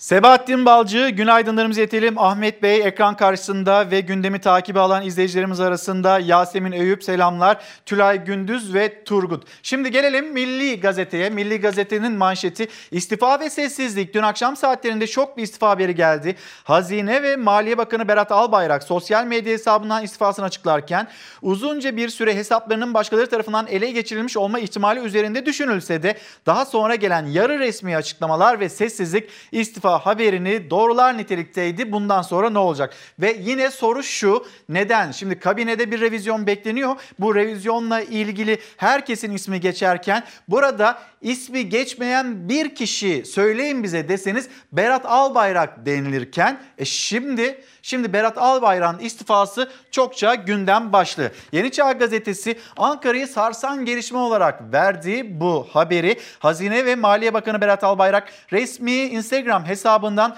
istifa ettiğini duyurdu. Ve soru şu neden? Ve acaba Bülent Arınç, Bülent Arınç'ın cümleleri ve yine muhalefet tarafından çok sert eleştirilen eleştiriler alıyordu. Bu eleştirilerden mi kaynaklanıyor yoksa farklı bir nedeni var mı? Ekonomide sıkıntılar mutlaka var. Hatta ben Sayın Bakanımız yok canım ekonomide sıkıntı yok. Bu psikolojik dediği zaman hem kendisine itiraz ettim hem de kamuoyuna ne psikolojik yani. Hepimiz elimizde tuttuğumuz gibi adeta maddi olarak elimizde görüyoruz bu ekonomik sıkıntıları. Cumhurbaşkanlığı Yüksek İstişare Kurulu üyesi Bülent Arınç Hazine Bakanı'nın istifasından bir gün önce Berat Albayrak'a itiraz ettiğini bu cümlelerle açıklamıştı. Sıkıntı küçük müdür, büyük müdür derseniz elbette büyüktür. Ama krize dönüşmemiştir. Bunlar anlatılabilir, atlatılabilir. Eskiden de krizler gördük biz. Önemli olan sıkıntının varlığını inkar etmek değil, kabul ederek bunu gidermek için yapılacak çalışmalardır. Kanal 42'deki programda kriz demedi ama sıkıntının büyüklüğüne dikkat çekti. Parti içinde ve Cumhurbaşkanlığında tatlı sert uyarılarla geçen bir toplantının yaşandığını dışa vurdu Arınç. Biz dolarla uğraşmıyoruz. İstesek düşürürüz. Faizi yükseltirseniz döviz düşer. Ama bizim derdimiz bu değil. Dövizde yaşanan hareketliliğin birkaç ay içinde bir dengeye oturmasını bekliyoruz. Bu açıklaması da istifasından hemen önce yansıdı medyaya. Türkiye gazetesinden Yücel Kayaoğlu'na konuştu. Bu çıkışı küllenmeden, tartışması sönmeden gelen doları istesek düşürürüz cümleleri topa tutuldu. Kamunun ve reel sektörün bu kadar dolar borcu varken, dolar rekor üstüne rekor kırarken, Türk lirası tarihte hiç olmadığı kadar değer kaybı yaşarken o zaman neden yapılmıyor sorusuyla. Turizm gelmesi için, ihracatçı için benim para birimim daha cazip olsun.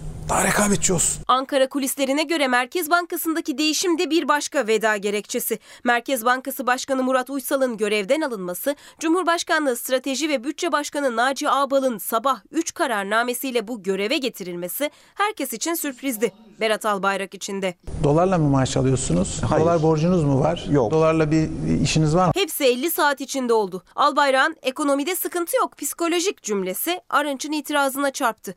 Dolarla uğraşmıyoruz. İstesek düşürürüz ifadesi ağır eleştiri aldı. Merkez Bankası Başkanı değişti. Hazine Bakanı'nın istifasının perde arkasında acaba bu son yaşananlar mı vardı? Hava Şahin günaydınlar. Memnune Kara Osmanoğlu Günaydın ve aramıza hoş geldiniz diyelim. Sema Hanım açıkçası Süleyman Soylu'nun istifasında ne yaşandıysa yine onun olacağını düşünüyorum demekti. Ama şu saate kadar o cümlelerde sanki kurulurdu diye bir kanaat de var. Onu da aktarmış olayım. Berat Albayrak istifa etti geri dönecek mi dönmeyecek mi? Herkesin ilgisi dikkati bu konunun üzerinde ve piyasalarda e, yine buradaki e, gelişecek gelişmeleri takip ediyor diyelim. Şimdi ee, bir de Türkiye'nin koronavirüs gündemine bakmak istiyoruz ama önce çarşıya pazara bir bakalım. Biz koronavirüsle ilgili ne kadar tedbirliyiz, ne kadar tedbirsiziz?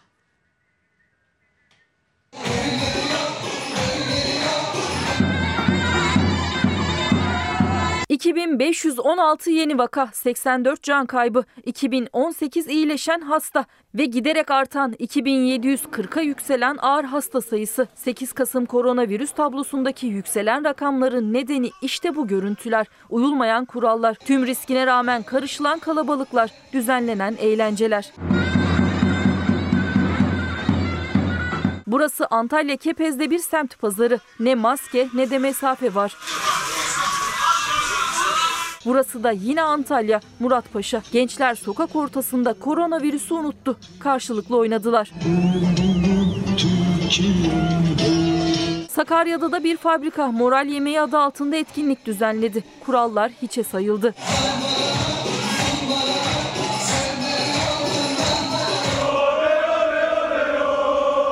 Ancak en çarpıcı görüntü Kocaeli'de kaydedildi. Cumhurbaşkanı Erdoğan'ın da katıldığı AK Parti Kocaeli 7. Olağan İl Kongresi'ne bazı partililer böyle geldi. Koronavirüs nedeniyle eylemlere izin verilmezken kol kola maskeleri çenelerinde yürüdüler kongre merkezine kadar. İçeride de kapalı ortamda olmalarına rağmen protokol hariç sosyal mesafeye uyan yoktu. Aynı grup orada da yan yanaydı. Karabük'te ise bir sütçü Hakkı Ah temaslı ve izolasyondaydı. Ancak daha ikinci gün deldi karantinayı. Süt dağıtmaya çıktı. Denetim ekibi 5000 Evler Mahallesi'nde süt satarken buldu onu. Maskesi de Sağlık Bakanı Fahrettin Koca'nın en çok bulaşma nedeni olarak gösterdiği şekilde burnunun altındaydı. 3500 lira para cezası kesilen sütçü karantinaya alınmak üzere öğrenci yurduna götürüldü. Ama hasta falan değil yani. Korona yok. Salgının merkezi İstanbul'da da ekipler denetimde. En kalabalık adreslerden İstiklal Caddesi'nde maske takmayanlara para cezası kesildi. Efendim hızlıca bir de üzerimizdeki vergi yüküne bakalım. Türkiye'de en çok vergiyi vatandaş ödüyor. Bizim melek mükellefler dediğimiz vergiden hiç kaçışı olmayan kaynağında vergisi kesilen maaşlı çalışanlar yani ücretliler. Bordrolu çalışan az ücret alıyor çok vergi ödüyor. Adaletsizliği rakamlar da koyuyor ortaya. Ücretliler toplam gelirin %37'sini elde ediyor ama toplanan gelir vergisinin %65'i onların cebinden çıkıyor. Alım gücü her ay biraz daha düşerken çalışanların sırtındaki vergi yükü aydan aya artıyor. MHP Genel Başkan Yardımcısı Mustafa Kalaycı da 2021 bütçesinin görüşüldüğü Meclis Plan ve Bütçe Komisyonu'nda gelir vergisinin düşürülmesini istedi. Asgari ücretliden vergi alınmamasını, çalışanların asgari ücret kadar gelirinin vergi dışı bırakılmasını imkanlar çerçevesinde gerekli görüyoruz. 2020 yılının Ocak ayında 6 bin lira brüt maaşla işe başlayan bir vatandaş Ocak ayında eline net 4510 lira geçerken Ekim ayında bu tutar 4115 liraya düştü. Aynı tutar yıl sonunda 3898 liraya kadar düşecek. 6 bin lira brüt maaş alan çalışan yıl sonunda yılın başına göre 612 lira daha az maaş alıyor. Bunun sebebi gelir vergisi dilimlerindeki adaletsizlik. Çalışanın vergi yüküyle ilgili yıllardır bir düzenleme yapılmadı ama meclise istihdam paketi adı altında sunulan yasa teklifinde Cumhurbaşkanına %20 olan kurumlar vergisini 5 puana kadar indirme yetkisi veriliyor. Yani şirketlerin daha az vergi ödemesi söz konusu. Bu meclise her türlü yasa teklifi geldi ama gelir adaletsizliğine son verecek bir yasa teklifi daha görmedik. Yani kurumlar vergisine indirim gelebilir. Keşke sermaye gelirinin korunduğu kadar emek geliri de korunabilseydi. Ocak ayından bu yana gelirinizde herhangi bir artış oldu mu? Aksine düştü. E, hayat şartları arttı. Tüm vatandaki, milletteki insanlar gibi hepimizin azaldı. Vatandaş maaşına hiç zam almadan Yılın sonuna doğru vergi diliminden kaynaklı daha da fakirleşiyoruz. Alım gücü düşüyor ama çalışanın vergi yükü değişmiyor. Üstelik sadece vergi dilimleriyle değil peş peşe gelen zamlarla da alım gücü düşüyor tüketicinin. Asgari ücretlinin maaşı 12 ay boyunca aynı kalsa da o maaşla alabildiği azalıyor. Tamamen bir azalma oldu. Hiç gelirde bir artış falan yok. Daha zor. Her aldığımız ürün en az %50 zamlı alıyoruz. Atıyorum 100 liralık bir şey aldıysam şu anda 150 liraya çıkıyorum aynı şeyle. Belki daha da fazla yani. Bu sefer alacaklarımızı kısıyoruz. Yarım kilo alacaksak 250 gram alıyoruz. Fuat Kaçar, günaydınlar. Dolar, euro, çeyrek altın, gram altın, artan araba fiyatları, emlak fiyatları. Peki piyasa tekrar eski haline döner mi? Sorduğu soru bu. Yoksa yerinde böyle sabit kalmasına da sevinelim mi? Fuat Kaçar'ın mesajı bu şekildeydi. Efendim yeni günün sıcak notlarını, haberlerini paylaştık. Elimizden geldiğince sizlerden gelen mesajları da paylaştık. Her zamanki gibi Çalar Saati kapatırken teşekkürümüz sizlere. Bizi izlediğiniz için çok teşekkür ederiz. Yarın 10 Kasım, yarın 10 Kasım ve özel bir yayınla karşınızda olacağız. Şimdilik hoşçakalın, güzel bir gün olsun.